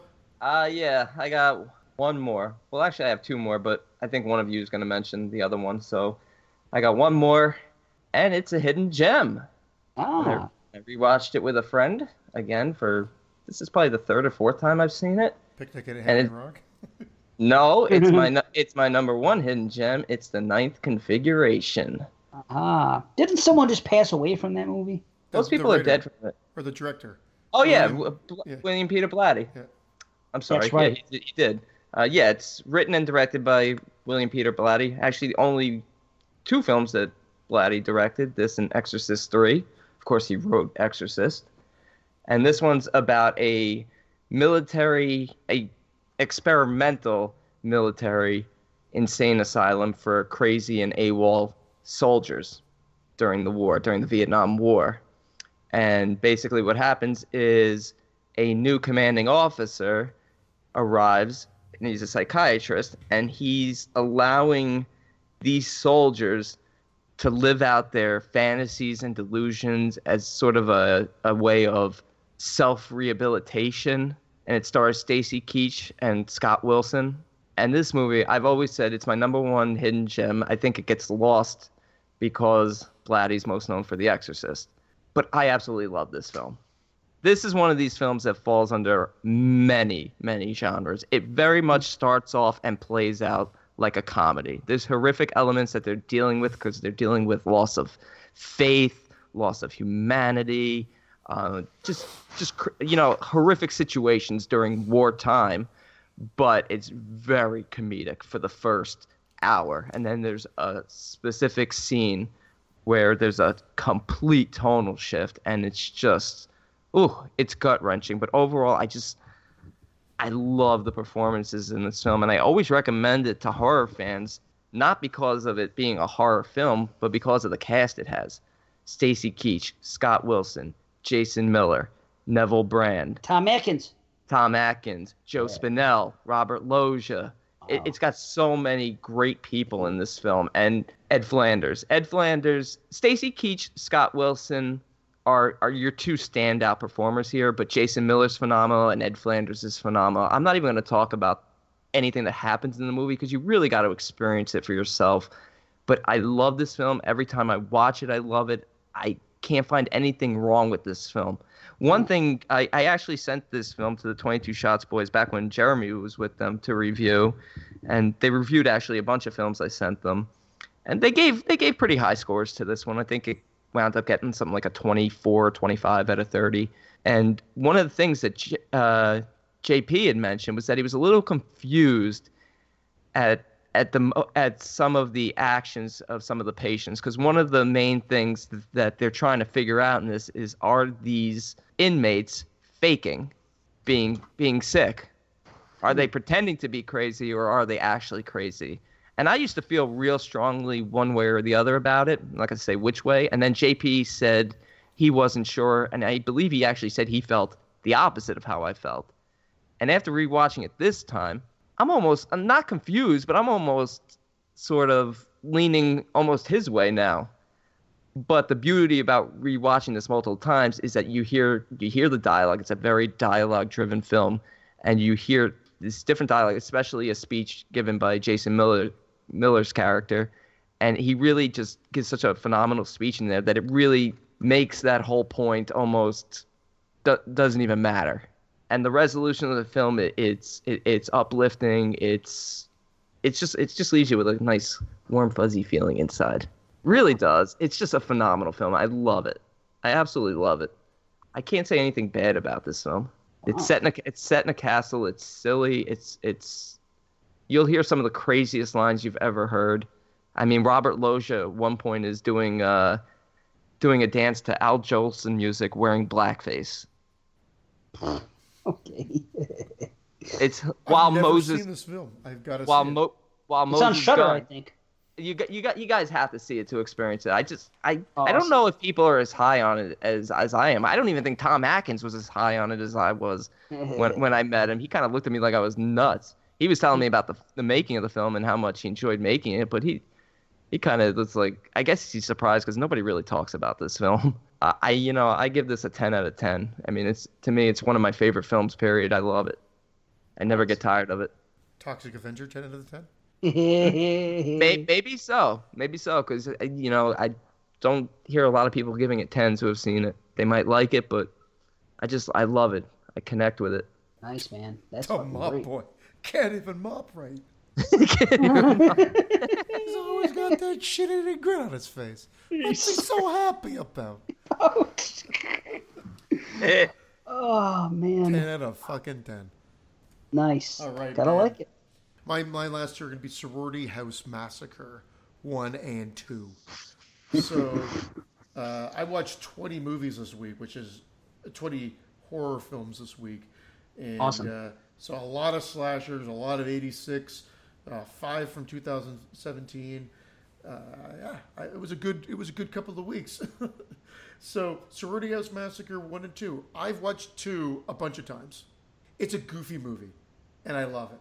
One, I've watched one time before this, and I rated it very low. And it was back at the time where I'm like, well, if you're not going to give me gore, then why am I watching you in a slasher film? Because this is probably one of the biggest Halloween ripoffs of them all. They're all kind of ripoffs, as we well know.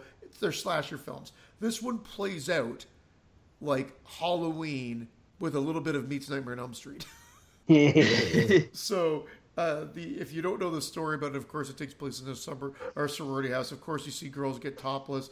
Uh, the killer uh, just sort of um, escapes from an insane asylum and stalks this girl down at the house. Uh, the girl's having nightmare visions of something that she doesn't know why, but then it turns out that she's remembering something from her childhood. I believe that's how it all plays out anyway. And then he's coming back to get her because he's sister or something very similar to that. If it wasn't his sister, I think it was a sister. I think it was a direct ripoff. And uh, uh, he doesn't wear a mask. So he's maskless the whole time. Uh, and he walks and stands like Michael Myers does in the first couple of movies for sure. I hated this movie the first time I saw it because I hate it. Like, same with Final Exam. If they didn't give me a reason and they just played out, I thought it was, at this point, it was cheap. I'm like, that was okay when you're the original, but now you've got to give me a reason as to why this person's coming out, or otherwise the movie was just made for no reason. And they weren't really, they were just made to make money. So Final Exam is just a killer that comes out, wreaks havoc on everybody, boom, gone. Uh, same here. Sorority House Massacre, it's that same sort of thing. They try to tie that element of family in, but it's, you know, been there, done that. It's a by the numbers. It looks okay. It, it It's a slasher film. There's a couple of stabs here and there, but I give it like a five out of ten. five out of ten? Yeah. It, like, I mean, it, it's yeah. not, I, I think I rated it like a three out of ten before, but I, I actually think I was really harsh on it because I actually will, I could watch this again. I could pop it in and watch it again. And so a five average, nothing, nothing that stood yeah. out. Now, funny enough, Sorority House Massacre two, which is actually plays out like a sequel to Slumber Party Massacre. Right. It's all the right. flashbacks they show to it have nothing to do with Sorority House Massacre. They no, all but, are flashbacks of Slumber Party Massacre. But the strange thing is, it's the same story. It's the Hochstetter place, and it, that's what's going on in, in, in Sorority House Massacre. It's so, so, so it's the same. Yeah, it's yeah. the same story from Sorority. It makes sense that the story in Sorority House Massacre two is the same continuation of Part One. But I, I guess just to put stuff on camera, and because they wanted to show you instead of just describe what happened at the Hochstetter house, let's just show shit from freaking Sur- Slumber Party Massacre yeah. because I'm Jim Wynorski and I own it, so yeah. I'm gonna I'm just gonna do it, which is what they do. And, and I, I, you know, I'm right with you. I give this movie like a five point five. That was my official rating. Oh, so. uh, sorority, the first Sorority House you give five point five? Yes. Okay. So I'm right there with you. Every kill's with the same knife, which is kind of yeah. lame, but. Use a different knife. just, yeah. Like, it's not as bad. Like, I, I, I just remember it being utter crap. It's and, not terrible. It's, it's, it's got some merit. And part two, though, I think is a fun. Like, you'll see the yep. ca- you'll see the ketchup bottle or the, the, the syringe in the shadow that's firing the blood against the wall.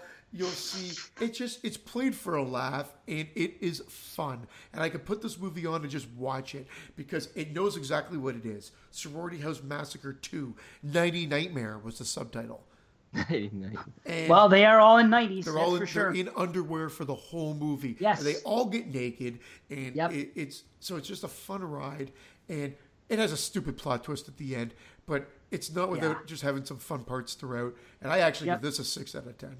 Nice. I was a five and a half with that too. I rated them both the same. So. Before before ninety Nightmares, they were gonna go with Teddy Terrors. Teddy Terrors. Interesting it's not, fact. That's not that terrible, true? Actually.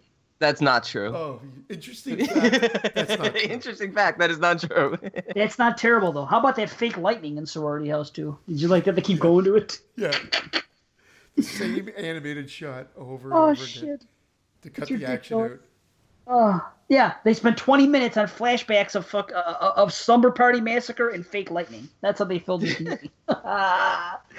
But yeah, it, it has its place. I, I definitely seen worse slashers than these. I know Orville. You guys say say you didn't Orville Ketchum. Orville Ketchum was like, "I got something for you, ladies," and he puts his hand down his pants and it yanks at a key. Yeah, yeah. He's actually he's very funny in part three too. And part three has like it takes place in an office building with a bunch of beautiful girls doing inventory. So hard that's to, hard I didn't to, even know hard, there was a sorority house massacre three. Yeah, hard it's not to hard official. To, it's called Hard to Die, but it's yeah. They also call it. But but Orville Ketchum shows up in it. And that's hilarious. Why. Yeah, that's the hard connection. To die. Because he's hard to die. Yeah. Oh, like, yeah, no. He, even in even in this one, he he gets killed like forty-seven times and he's still alive. Yep. He's the horror version of Steven Seagal. Yeah. Uh, yeah. Hard to Die.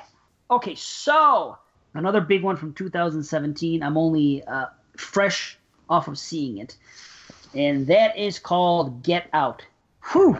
Get Out. Let me tell you, this is it, it's a tough one to talk about because I don't want to spoil a thing, and that's one of the reasons I went right away, because I didn't want to chance anything about being spoiled, and um, go see it right away. Yeah, I got to see it. I haven't even spoiled it for myself. I do not want yeah. to know anything. All I know is the lowest grade I've heard somebody give it is an eight and a half, and that wow. person even wrote, even wrote, because I, it, it's Jeremy. And Jeremy even wrote eight and a half is like a nine and a half for, for most normal people, because he grades very low. And that's the lowest grade I've seen written. Well, I'm not going to pump you up that much because I give it an eight and a half as well. And I really enjoyed it. And I, I could have been teetering on a nine. But I guess this is another story for another show, because the suspension of disbelief now, like if you're looking at a movie like Reanimator in the eighties, you you anticipate, okay, this guy has a serum and he's bringing people back to life. But if someone makes a movie nowadays with something involving a certain type of thing, is it harder to swallow now, or is it not? And I Christian, don't know if you would know the answer to that. Is it harder to swallow? Definitely, definitely. Well, my gag reflex is not what it used to be. I have no notes. I went to the movies then. I watched it. I think most people know what this is about.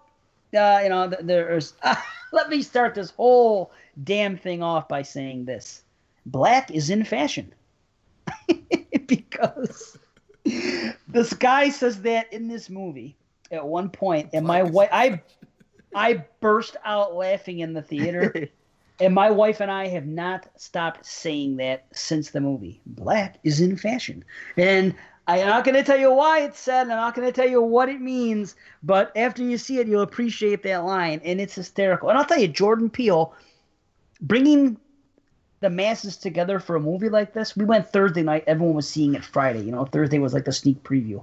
Yeah. We went Thursday night, and it's a, it's a, the audience is perfectly mixed. You have black people, you have white people there. It isn't like going to a Medea where it's going to be, you know, generally black people. It's it's not going to see a regular slasher movie, which is going to be like seventy-five, eighty percent white people. This was like a, a great mix of everybody, and everybody had a good time. And th- see, yes, it is Jordan Peele. No, yes, he usually does that comedy. Half the theater is black and the other half is white. Basically, Whew. isn't isn't that V O D? Isn't it, yeah, it, yeah. Isn't that the, how many people died at your screening? It was great, man. I'm Everybody kidding. I'm a, looking. I'm really looking forward to seeing this. That was just a yeah. horrible, horrible bad. No, joke. no, it's good. It's good. Racist. Good. I'm not uptight about it. It's funny. It's it, it in the movie. There is I laughed during this movie more than I anticipated, mostly because of one character. There's one character there for comedic relief, and it's a good character, and it's a, it's a character you wish you saw more in horror movies because he's the friend warning, warning his buddy what's going on, saying, "Hey, don't you see?" He doesn't say this is like a horror movie, but he's saying, "Can't you tell? Look at this." It's it's a character you should see in horror more, but it was a lot of it was, was comedic type lines, but everything he said hit with me.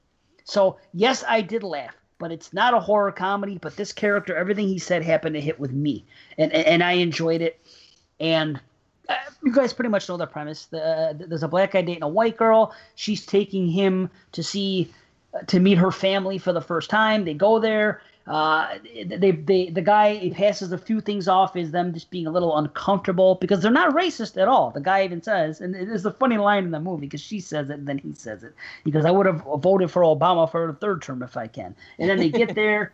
you know, and then there is a, there's a few black servants there, which is a little off-putting to him, of, of course, because of this, this family, this rich white family, and there is a a black uh, like maid cook type thing, whatever, and then there's a groundskeeper. And the guy even mentioned it to him. He goes, I know what you're thinking, you know? And he goes, well, the reason they're here is because they took care of my mother when she was sick, and then after she passed away, I didn't have the heart to let them go because they were like family, so I gave them jobs here. So it isn't like we're that type of people. So, but then some things are going on, and the guy gets suspicious, and uh, really good movie. Uh, you're really engaged the whole time. What's what's around? What's going to happen next? What's... And there's really not a dull moment. It's just a, a well-made movie. It, it's uh, this this guy is good, this Jordan Peele. I hope he does some more horror movies. But I'm not going to say too much about it. Something happens at the end that you've seen a million times in a horror movie, but it doesn't go that direction. And that was great. I thought something was going to happen, and I would have been happy with it because it's the kind of ending I actually like. But I've seen it before. But then what you think is probably going to happen doesn't actually happen, and it's a moment that I'm not going to say anything. Just see oh, the damn thing for yourself. Nice. But it really is a good movie. There's really not nothing bad I can say about it. I, I, there's something I think about, like where the guy discovers something, and I'm trying to think, was that left there for a reason, or are, are we being insulted by saying he just happened to discover this because it was a little bit too obvious? And that's it. And there's something involved in the main plot that makes it a little bit, it's very cool, but the plausibility, you kind of have to check your brain at the door just a little bit. And that's why I don't give it a nine, and I wanted to, and I give it an eight and a half. Upon my second view, knowing what I know now, it might go back to a nine. But bottom line, it's a strong recommend. Go see Get Out and see it quick. Nice. Yeah. So there you go. Awesome. Black is in fashion. Nice. Now, let me just say something real quick. It's a nineteen eighty-six movie, and it's a movie that I've never seen before, and that, that was on my list last week, and I watched The Hitcher. The movie starts off, you see Pony Boy. He's driving, he's tired, he's doing his thing, picks up this guy, Jim, and uh, no, no, Jim's the driver, John's the hitcher, and John is great. Pony Boy. The Hitcher is great, dude. The, the, the character, the guy, yeah, it's great. Yeah. Charismatic, wonderful, loved him. There's great tension right off the bat. Was so into the way this started. Then all of a sudden, I I have to suspend disbelief once, twice, and the third time I couldn't take it anymore, and that was my problem. Uh, the first time when they, you know, the hitcher has him, he's in there, and they pull up and they see a bunch of cops or whatever. They see people pull over. All this asshole driving has to do is as soon as he's slowing down, just roll down his window and say, hey, help, man with gun. But no, doesn't say a word. Waits until they pull up two more freaking people in line and then waits for the guy to put the, the freaking gun to his cock so he can't talk. Okay. Mistake number one. Even though I think if I was that guy, I would still push the guy's arm really quick away and say, hey, and then the guy's probably not going to blast you in front of the cop. But whatever. I can suspend disbelief a little bit. Then, then he kicks the guy out of the car, the hitcher, and his hair's all wet. He gets him out, and it's wonderful. Great. Then the next morning, he's driving. Must have been driving all night long. Probably didn't stop because why would you? His hair's all dry, so he's been driving all this time. So all of a sudden, somebody comes up right behind him and then gets right in front of him, whatever the hell it is. They're right in the same vicinity, and the hitcher is with another family. So they're trying to tell us that somehow people took the time to stop and get the hitcher, which is completely fine. I could see that, and didn't have to help him or talk or, hey, why in the middle of the street or anything, and they're right in the same area as him. That guy would have been freaking a good, at least a half hour ahead of him in traffic. But whatever, I looked the other way. I said, okay, it's a horror movie. I can look the other way. The guy could have warned the other people and didn't. Okay, whatever. He had to do, he did the best he could. Look the other way. Then later on, he's driving, and he sees that the new family that the hitcher's car is in is pulled to the side of the road. So probably the hitcher, you would think, had whacked these people. So what does this dumb son of a bitch do? Gets out of the car, his car, and tries to look for some corpses. Because why? Why? Well, I need to know if people are dead. Maybe I should I put myself in danger again? I don't know. Maybe. So then he gets there and obviously sees a dead person, so he throws up. Okay. gets in his car. Okay, can I suspend that? Okay, all right. It makes no sense, but all right. Then, then I couldn't take anymore. The guy's driving, drives down the road, pulls into a garage to try to call the cops because he found dead bodies in the side of the road. And, of course, the hitcher is going to be in that place too.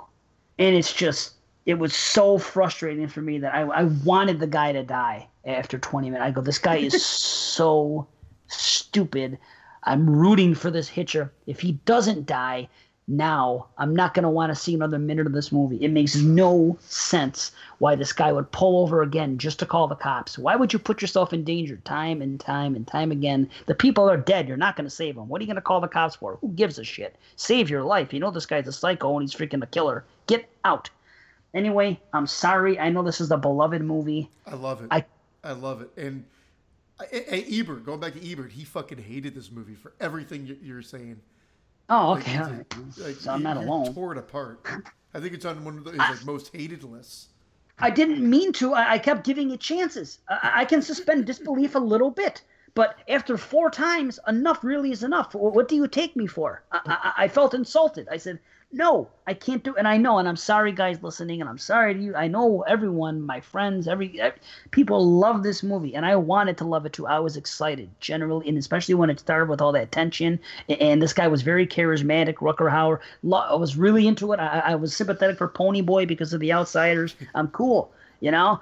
But I wanted this guy to die freaking fifteen, twenty minutes in the movie for every dumb mistake he was making. I could not finish the movie, so it's an incomplete. And maybe I could try to go back another time and watch it, but I don't think so. I don't know. But that's The Hitcher. Wow. Sorry. Sorry. So it's not going to make your top ten for nineteen eighty-six. No. Did no. You give it a Did you give it a grade? It's an incomplete. How could I give it a grade? It'd be unfair. It's an, it's an incomplete piece of shit. I pulled the plug. It's not fair to give it a grade. Hold then up, I saw – I was still – I was texting you guys as it was going on, and I saw later on he went somewhere and there was fingers in his food, so they blamed him for murdering. Then he's cuffed up in the back seat of a car. I feel like I'm watching Rambo or something. It's like First Blood. I'm like, what the – I just – I don't know. It was it was very disappointing for me. Sure he wasn't having chicken fingers? I don't know. I don't know what he's happening ha- having. Ugh. Well, hope you guys enjoyed all our reviews. We have a main uh, main thing to get into. So, okay. Now, I have a press release for this movie, so I am going to read the official press release. And this is a movie. It's called Capture Kill Release. It is coming to Digital H D March seventh. It's a festival darling. Got a lot of attention there. Uh, March seventh, it's going to be on iTunes, Amazon Instant, Google Play, Vudu, Xbox, Flix Fling, and more. And wow, um, I tell you something. Uh, I really, really enjoyed this movie. Oh, yeah, I'm right there with you. Man. Two um, great found footage movies. Yeah. I saw in two weeks. This movie kicks ass. This movie was fantastic. The acting was terrific. And I'm always skeptical when when it's like actors you've, you've never seen and they're playing characters with their real names. Oh, yeah, I know. Yeah, yeah. That was. I'm cool. like, okay, I'm like, uh-oh. Like, like this character's name is Farhang, and that's like the actor's name. Except for but Gary. They were. Yeah, that's true. It's the yeah, most... except for Gary. Yeah, Gary. But, man, really well acted. I was really, uh, I was really into that lead chick. That's Jennifer. Whew. She was great. Oh, wow. I love crazy chicks like that. So that. Oh, she was terrific. She played it so well. She was terrific. Yeah, she was terrific. They all really were. And this is directed and written by a guy named uh, Nick Mick Mickanolte. Yeah, that's that's who did it. Nick Nolte? Yeah, Nick Mickanolte. Ah, uh, uh, uh, hell, everybody. Just watch. Ah, uh, God damn it. Just watch my movie. Throw that in a whiskey bottle. He was, he was supposed to be uh, Han Solo. Nick Nolte. Really? Yeah. Ah, hell, god damn it, Chewbacca. God damn it, Chewie. There you Which go. Which is more like that, Chewie right now. That would have been something. Anyway, yes. All right, anyway, so go ahead. Yeah. Set, up, set up the film. This is, uh, it's from Midnight Releasing as well. I have to throw that in there. Uh, basically, you see a, a couple casually shopping for uh, murder and cleanup materials. and talking about it in the open. It, it's found footage. They're filming as they go, and it makes sense because they're documenting. She really wants to document this. We don't know why, but this couple has decided that they want to get the thrill of killing a person. And yeah. it, it seems like it's something they want to do one time. She wants to do it. He says, okay, honey, it's going to make you happy. I'm I'm along for the ride. And, um, you know, they're shopping, doing, they're talking about the murder. They're having all kinds of careful planning. Who are they going to do it? Who Who is off limits to kill? You know, it's just they're having these fun, funny conversations. Uh, no, no cripples. No cripples. Right? Nothing that's going to be a hate crime. Forget yeah. All kinds of stuff. Then they find a perfect candidate, you would think, because uh, this girl Jennifer's going around and she sees this guy and he's a bum and he's under this uh, bridge and she's just, you know, documenting, talking to him, thinking, oh, maybe is she going to kill him? But she's backing up to get a shot of him and then she bumps into this guy who, this, you know, the suit and tie guy who, who's just a, a, a complete dick about it. You yeah, know? Calls, it, calls her a cunt. But doesn't call her a cunt. She says that he calls her a cunt, does never. Yeah, yeah, she just called her a bitch. Yeah. Yes. Yeah. Yeah. There were a couple. There were a couple of uh, mistakes. There was a major one at the end. I don't think that was a mistake. I think that's that's in her mind yeah. more justification, making him sound like more of a basher for using the C word. Oh no, no. There's another major mistake at the end of the film. Is it, is it spoiler? No, it, it's not spoiler. But at one point, she says, "We have to do this for Hank." There was no Hank in the film. I think she meant we have to do this for Gary. Huh. At the end, of, unless I was hearing wrong, I even went back to listen. I'm like, why is she saying we have to do this for Hank? It's Gary. That's weird. I didn't even pick pick that up. I went back. I don't know if it's, it's a mistake and they just left it in there. It doesn't take away from the film. I don't care. Interesting. Interesting. I just, but anyway. I just noticed that.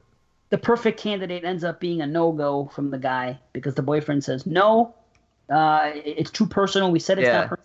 No, but he is an asshole because she, she trails him, finds out that he's cheating on his wife. You know, he's an asshole. That's another reason. She's like, no, perfect candidate. He's like, no, you're making it too personal. So the answer is no. So they end up settling for somebody else. Um, when uh, when he and, and she surprises on him. She surprises that he comes home from work. What's his name? Farhad? What's I'm sorry. Farhang. Farhang. Farhang. He comes home That's from work and school. Farhang. Because you got a cock, right? um, you know Don't what? Know how to use it. What's a pickle? What's a pickle? Right. right. The interesting thing with these characters is that, I mean, clearly Jen is the alpha and Farhang is is the submissive. Especially even that, for this, yeah. Yeah, I mean, look, he he's almost doing this whole thing. He he is doing this whole thing, going along with it to please her because she wants the thrill of, of doing this. Right. But uh, you know, the scene in particular with that with the handcuffs, where she handcuffs him yeah. and makes him get out. Like, I was like, if I was him, I would have smacked the shit out of her. And he puts up with some shit, and then they, they decide that she wants to practice on something else because if you can't do this, how are you going to kill a person? That was a pretty freaking intense and, and, yeah. and fucked up scene. Yeah, useless. Right? Didn't need to be done. Didn't need to be done, but I understand why they did it. It, no. it sets it, it sets up her character even more so in him. It's good for their relationship. It, it, it I think, honestly, I don't think there's a wasted minute in this film. My only complaint in this film is one minor issue, which knocks it down a little bit, and I can't say what, but it's discussed earlier on in the movie. Basically, I can say that the word dead weight is used. And how could this happen, and how could these people be here? Granted, the weight went down, and I hope you guys... Oh, that's a major, major... That's it. It, it involves two people. Get them into the basement, you mean? Get no, them no, back no. to her getting house. Them, getting them back from her house. From Into from the car. Into house, the... the whole nine, yeah. Yeah, that's... How's that going to happen? Yeah. That's a you know? that's a that's a big thing because I thought I, st- I I thought she was at their house at first, but then when Farhang came home, I'm like, ah man, that's a right mistake. That, how, how'd she do that? That would have that would have made sense, but then it wouldn't have been a fool on him because yeah, she, yeah, yeah. There's nothing you could do. There's nothing you it, could it, do. It, to it, it, it, you know what? I thought of it too, but it didn't ruin my enjoyment of the movie. I, didn't ruin enjoyment it. Is weird because I was like, oh my god, you're talking about teeth trauma earlier. Uh, oh oh oh oh. Yeah, two movies in two days. Like, yeah, I know. More teeth trauma. I know. And then, oh, and the and the Saw, like that awesome stuff, effects, that, amazing. I was like, amazing. Are we watching effects here?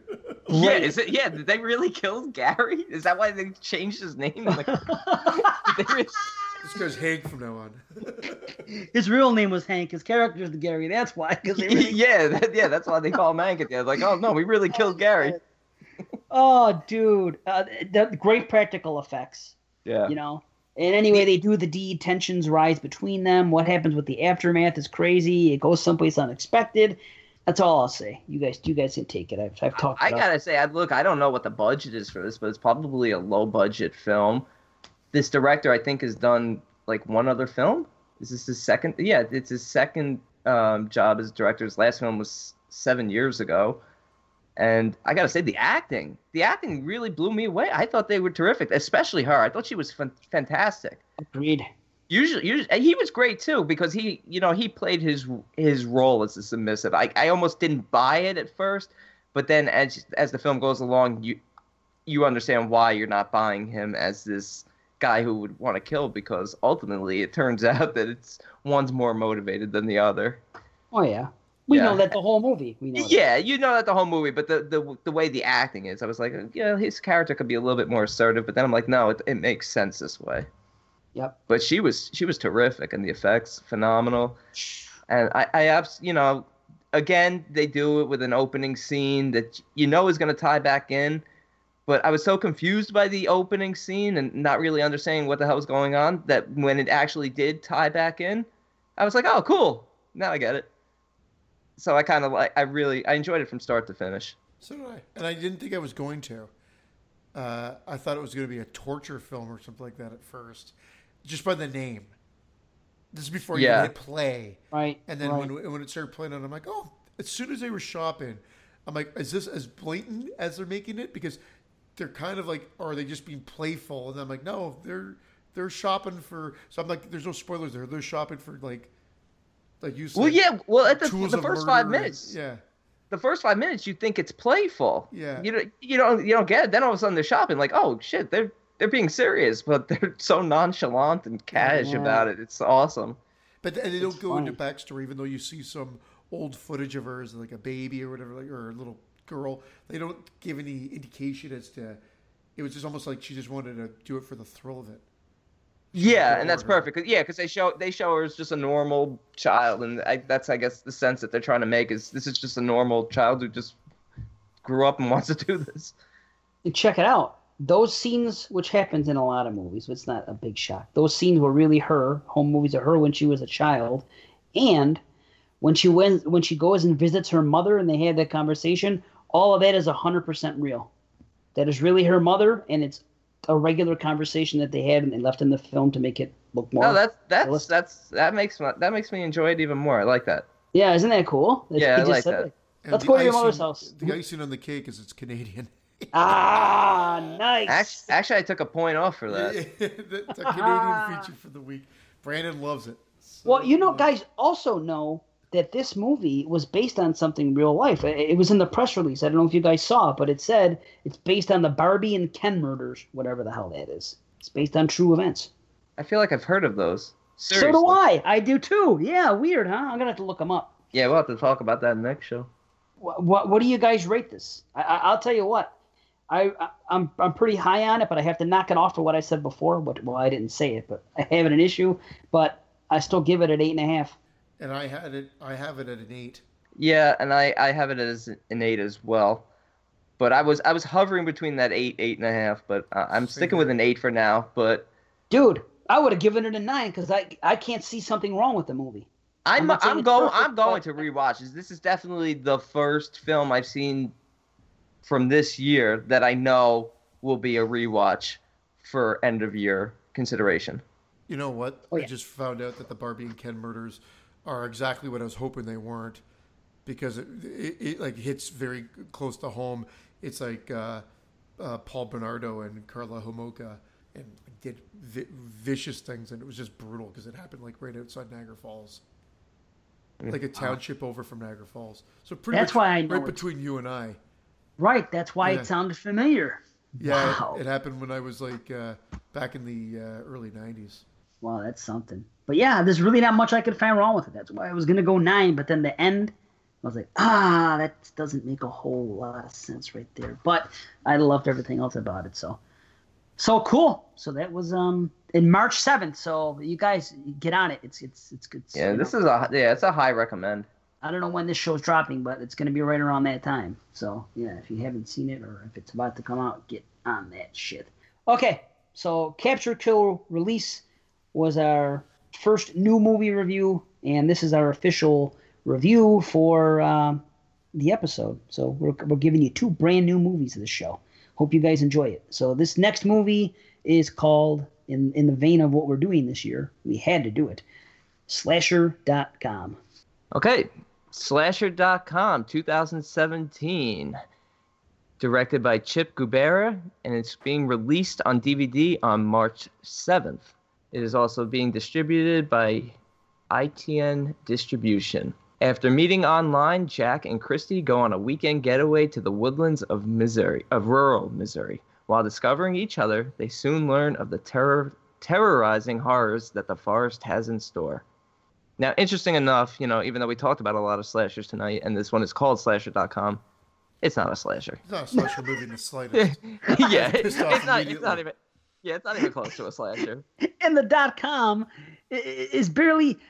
It's. barely figures into the equation. I'm watching this movie. I'm about an hour or so into it, and I, and I, I say, why is this slasher dot com? Why? Well, the, slash, the slasher dot com basically sets up, because at the beginning of the story, you're seeing a montage that there's a serial killer loose who is basically meeting people on different online dating sites and meeting up with them and then beating them and stabbing them to death. They're seeing a montage of this, which is pretty mean-spirited and kind of cool. You're like, oh, okay, this has potential. Which... instantly, as the movie plays out after that first scene and everything like that, there's a plot twist. You're like, you're just waiting for it to happen. Yeah, you know it. I mean, beginning setup. Yeah, you can't, you can't not figure out this movie. If you didn't figure this movie out before the twists come, then you're you're crazy. I don't know what I was thinking. I'm not going to say I, I I figured it out. I knew that something was amiss here, but I was thinking it took so long to get there that when it did get there. With the with, with with one character, I was like, okay, that's cool. And all of a sudden, that character became much more interesting because the guy couldn't act his way out of a paper bag oh, the for act the longest time. Oh, then, bad. Oh, then I was okay with what happened later. Then I was okay. I was like, okay, I like it this way. This was the, I was better with that. Then what they did later, and then again, those two things they did at the end made zero sense. And I don't no know. We're going to have to get into spoilers. Maybe we'll oh, put them at the end of the definitely. end of the review or at the end of the, the, the outro music because it's a brand new movie. I don't know, but we're going to have to. But it First, it doesn't make sense. The whole anyway. setup for this movie doesn't make sense. Setup Christy sucks. meets okay. Jack online, and their first date, their first time meeting, first of all, she goes to his apartment alone. That's a no-no. Nobody does that. It, for somebody who does online dating, there's so many freaking rules you got to follow. You would never go to somebody's home to meet them for the first time, and certainly not alone. I've done and it several times. And you're, you're, a, you're a rebel. I wouldn't do it nowadays, but in yeah. the two thousands, in, in the first decade, like before I got married, before I got married the first time, uh, I, I went to several, many women's house that I met, I met online, or they came to me. And it's funny because I talk about it now with my wife, and I say, I can't believe, like if I, if if, if my daughter ever did that, I, I would say not under any circumstances. Yeah, exactly. In retrospect, I'm shocked because I went to all kinds of places, even some seedy places, because yeah. whatever I, I was looking to get laid, I wasn't thinking. But and they're going away for a whole weekend as their first date. It's stupid. Far-fetched. Oh, it's all you, the one. Also, the one plus the movie actually looks good. It does Whatever look they good. They filmed it on. They, they made it. The movie made it look good, and that's where pretty much any positive ends for me. Yeah, it looks good until somebody starts speaking. Yep. Even on the drive up, he he says to her, he says he basically asks Christy, like, "What do you enjoy doing?" She's like, "Oh, I like you know going to dinner. I like the movie." She, he's like, "You don't look like a dinner and a movie type of girl." I'm like, "All right, that's nice. You just basically called this girl you've just met a whore."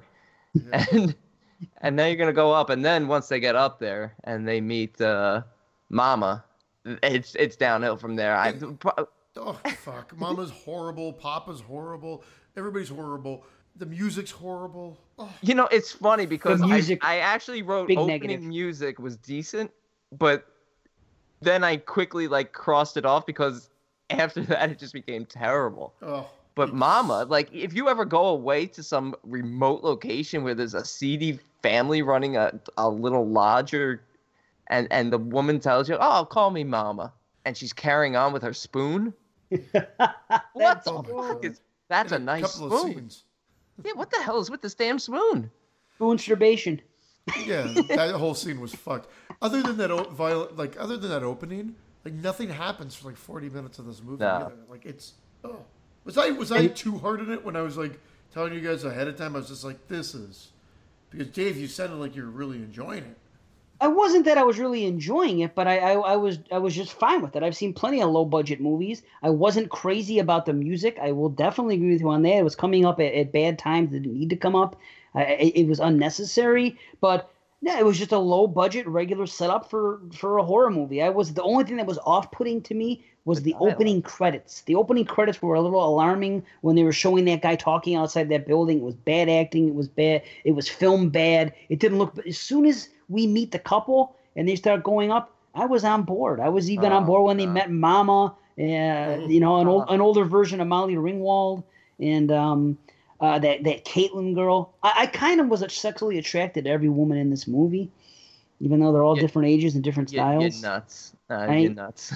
I'm a sick basher. What can I tell you? And the white Ma- girls... Mama, Mama was so annoying. You know, it's a beautiful day to get naked. Then she only has the crayons for them to sign their... That was great, uh... yeah. Well, but by, what do you want? By far, by far, the most... I actually laughed out loud from this line in the movie. When they when they first got there and decided to go for a walk in the woods. And Jack says to Christy, he points down to the ground. He's like, are those cans? And there's like a thousand... beer cans on the ground, lined up, it's like lined up in a huge yeah. row, and yeah. it's like, are those cans? It's like, yeah. What the fuck is that? He was awful, and he was garbage. It was garbage. Terrible. How surprised he acted when she wanted to strip to go swimming, like he didn't want it to happen. Like any guy, if a girl says, "Hey, let's go swimming," oh, we don't have suits. Oh, it's okay. No. Yeah. Okay, I'm gonna I'm I'm gonna go swimming with nothing on. You're not gonna just be surprised by it. You're gonna be like, okay, this girl's D T F. Let's go. You know what I mean? Come on, I don't care if you have no game at all. Some girl wants to take off her clothes and go swimming and invite you in. You're not gonna act surprised and be like, oh well, really? You want to go swimming naked with me? But I don't know. He was awful. He made up for it a little later, so I'm thinking maybe he was trying to act dumb. Yeah, it's, yeah. The, the switch know? in in in the tone of that character, I, I kind of enjoyed, but I felt like, I don't know, mom, just the dialogue was so cringeworthy. Mama's acting was terrible. I didn't mind uh, Jesse Papa so much. He was just a big... You know big, who that is?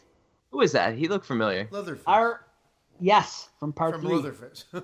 Yep. Oh, yes. Is it? Okay. Leatherface. Only reason okay. that name is hard not to miss. It's like R A Mihalyoff or whatever the hell it is. Okay, Mihalyoff. I was wondering why. So I, I always remember. I looked it. up that name, and I'm like, okay. I'm like, I don't recognize him, but that name sounded familiar. So I'm like, he he seems familiar, and his name seemed familiar. Okay. Mm-hmm. I, yeah. I didn't mind him. I didn't think he was a bad actor. I was no.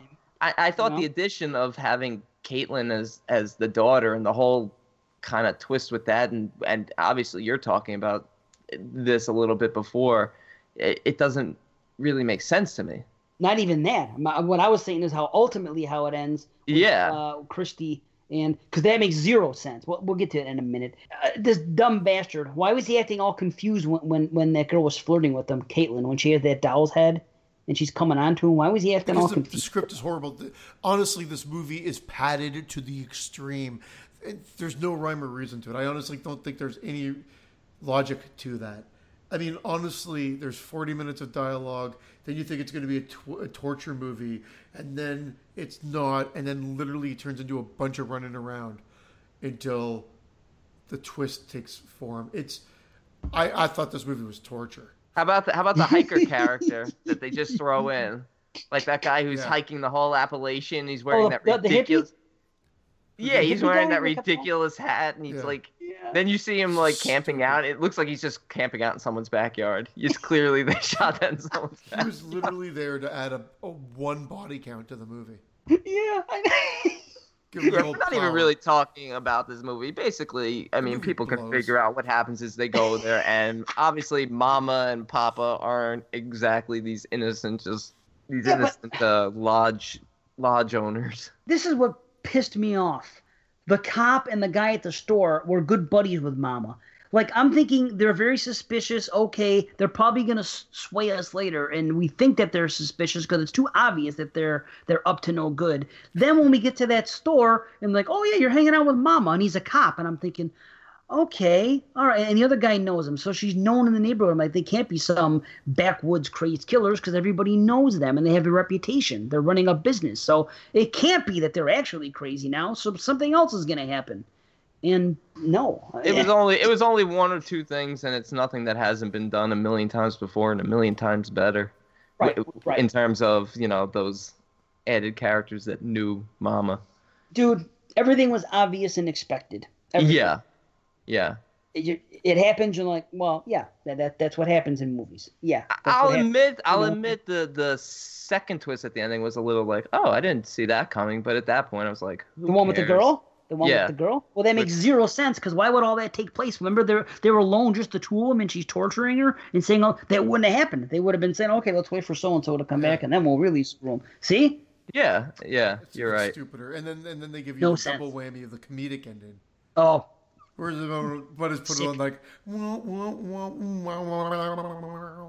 and then just roll the credits. And they should have done that from the beginning. Just roll the end credits right at the fucking beginning. You're right. It's you know... There were some times where I'm thinking if I was watching it with you guys, if we were watching it together, this goes into so bad it's good territory in some aspects where I would, where I would have had fun with other people. So that kind of kept my rating not too terrible. This is not the lowest rated movie that I'm going to have on this episode. I can tell you that much right now. So no, it's it's. I know what you're saying. It's it's not it's not super low because it still does look good. And I I was kind of laughing at it, even though it wasn't made for laughs. Because no, was that's that bad. That's what's good though. How about when he how about the dude when all of a sudden he's he's laying next to a pit full of freaking uh, bodies and skeletons. yeah. yeah but, um. Uh, oh no, I'm no wasn't that great? It's so, they're like five no, feet right off the road. It it's hysterical. How could you not get humor out of that? No, but there I want to go back. And, I'll go back and revisit a movie. Then that tells me that I can't rate it that low because I actually want to go back and want to say I have absolutely, positively, and it's not from a Megan is missing type of, oh, that was just a hard movie to watch. Right. This is just like garbage that I would never subject myself to again. Oh, I'm not watching this again. I'm not watching this again, but I'm not coming in like crazy low, but there's there's I doubt I'll ever see this film again. I, I don't know. I can't remember the scene now, but I wrote down I wrote down one of the lines from the movie, but I don't remember what the context was. But the line was delivered as that's that's much more better, Mama. That was actually one of the lines in the movie, and I wish I had the context for the scene, but just the fact that that was the actual words that were said. That's much more better, Mama. Probably the iced tea. They're backwards hillbillies. That's what... Yeah, but still, it's just like... Oh, man. Oh, how about when they had the different girls' pictures and their hair? What the hell was that all about? Remember that? They had the samples of these girls' hair and shit.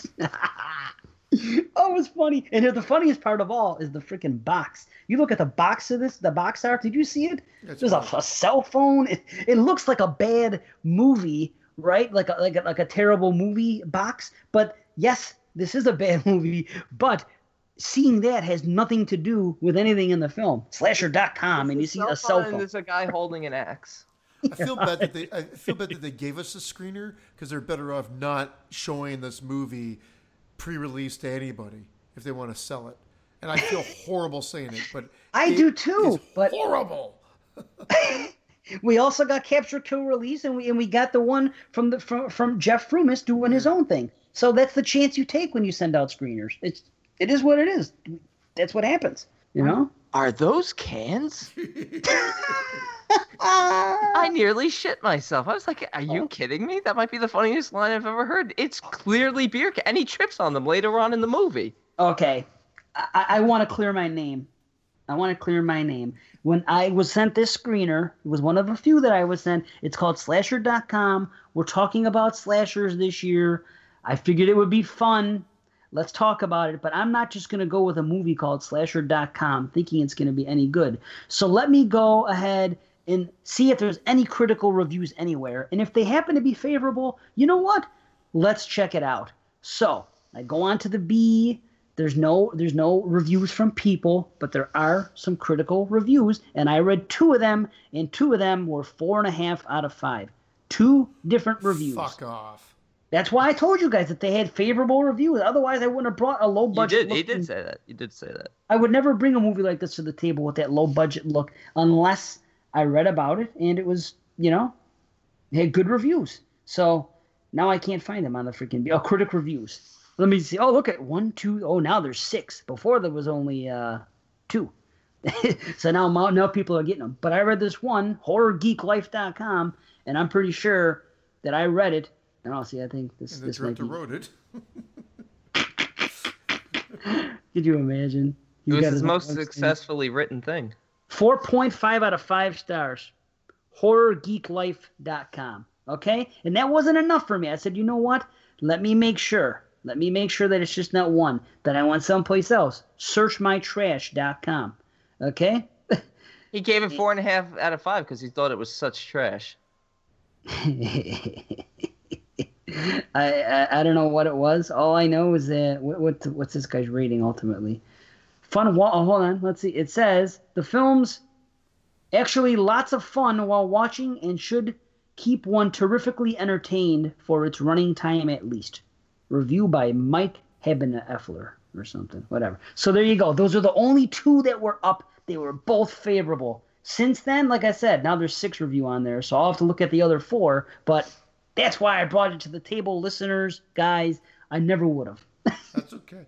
Do you know this was also known as slasher slash dot er?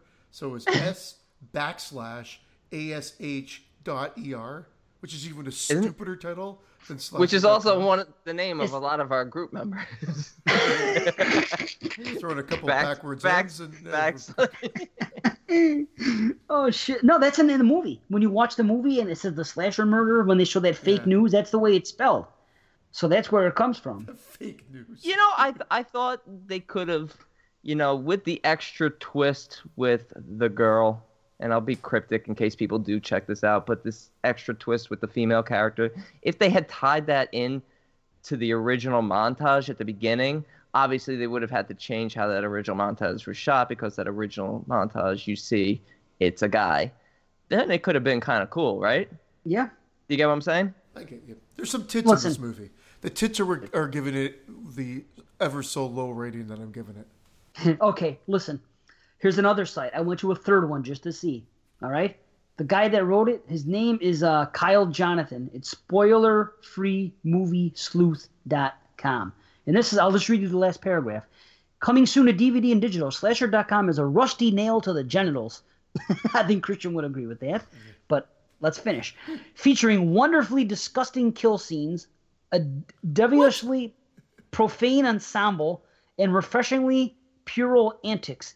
This is one of the year's most disgust, dis- disquieting shockers. Basement-level John Waters trash. Slasher dot com is a remarkable exploitation orgy of viscera.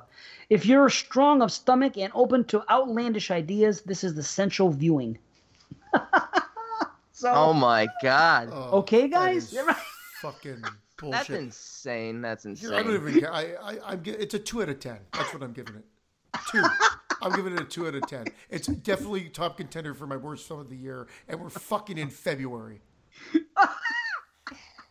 He came in lower than you. I'll give it a four out of ten. I yeah, four out of ten. I, also I thought I thought I thought Christie's character was uh w- was was decent enough, but I, I mean, also not, give it a four out of ten. I'm and, and again, Jesse, a few of the characters acting was decent enough. And again, when the tonal shift happens with Jack, he was he was better, but but usually it was cringeworthy. It was like watching like like a train wreck. That's that's the only reason why I gave it a point. I was almost enjoying watching how, how bad it was. Like I'm like I couldn't believe it. Oh. Yeah.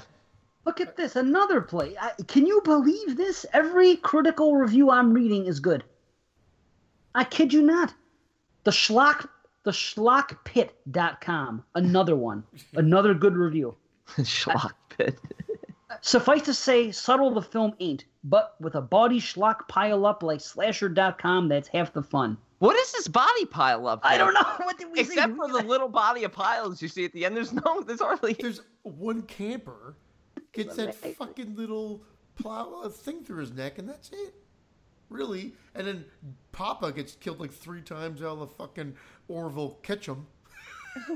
um, and the guy that. who who gets stabbed, and then they put the bloody uh, piss pant piss pants and the piss underwear in his mouth. Oh, that was a I gross scene. That one, even. That was... Yeah, yeah. I honestly, I it's forgettable. Okay, here's the last one. This is the sixth review, the slaughtered bird dot com. Okay, by movie critic next door, by Blue Took. I don't know. He's taking two credits. He has two names. This is the last paragraph here. But it was a blast watching every character do their best to come out on top. Mama and Jesse are the perfect slasher movie parents, knocked off balance with their latest when their latest game doesn't go according to plan. They call them games, but believe me, they play rough. City boy Jack is particular has to in particular has to struggle to manage in the unfamiliar woods, giving a different little twist to the idea of fish out of water, while Christy has to find unexpected strength. It's a good object lesson in the possible dangers of online dating and of mamas bearing gifts. Okay, I oh, rest my case. Man, these reviews are are so well written. Are I more just... than the fucking... You know what? I'd rather watch Yogurt Hosers than uh, this again. Well, just don't blame me. They, they, yogurt, there yogurt. was. I, I actually thought it was yogurt. I thought it was saying the correct name of the movie. Amazing. And on that, and on that, on that note, we gotta call it a night. Oh shit! Awesome. Oh, okay. Let's call it a night. Uh, sorry about this shitty movie, guys, and we don't care if we spoiled it because it, it's probably half the fun that we spoiled I, it. No, I don't. I don't. We didn't even really spoil it. I think not too we, bad. Yeah, there's but some I think twists. People, if you can't figure them out, die. die. Go kill yourself. Right? Yeah, you got. I think people are going to listen to us and go watch the movie based on this. I, I think they just might. They might get some laughs out of it. That, I, I don't know. Well, oh, they're going to say that give, I was too harsh on it or whatever. Christian, like no, Christian giving out a two is definitely going to draw attention to this because your lowest film last year was like a four or four and a half. I think. Yeah, I, I you, scored Anti-Birth higher. Yeah. Oh, hey, I'm in the minority though now. Like a lot of people are scoring Anti-Birth. I see six sevens. I know. Anti, Anti-Birth was terrible. Yeah. I don't get it. I don't get it. Hey, I give Rings a three. I, I don't. I don't usually give threes. So, but we we reviewed a lot of movies this episode. I hope everybody enjoyed it. We had a lot of fun talking about a lot of different movies. Yeah, we were gonna do some more movies, but we just didn't have the time. This is a, a long enough show for you. So we're giving you two brand new movies that are just dropping. We don't do that all the time. So there you go. There you go. So you guys ready to get out of here? Yeah, man. Yep. Let's, let's close down the Exploding headquarters for one more two-week period. All right. Let's did do just, it. Did you just think of that yourself? No, I was about to say for one more week, and then I realized we don't record every two weeks. So, one more two-week period. I'll, I'll come in next week and just mop up. Yeah, top of the mop. Do your best. So, yeah. Thanks, guys. Thanks. Uh, I'm not even going to pimp everything. You know where to find us. Please rate us and review us on iTunes. Find us on Facebook. Join the club. The club. Join the group page. Whatever. Do all the stuff we asked you to do. And uh, whatever. Thanks a lot. We got to go. We're the Exploding Heads, and you're not. Peace.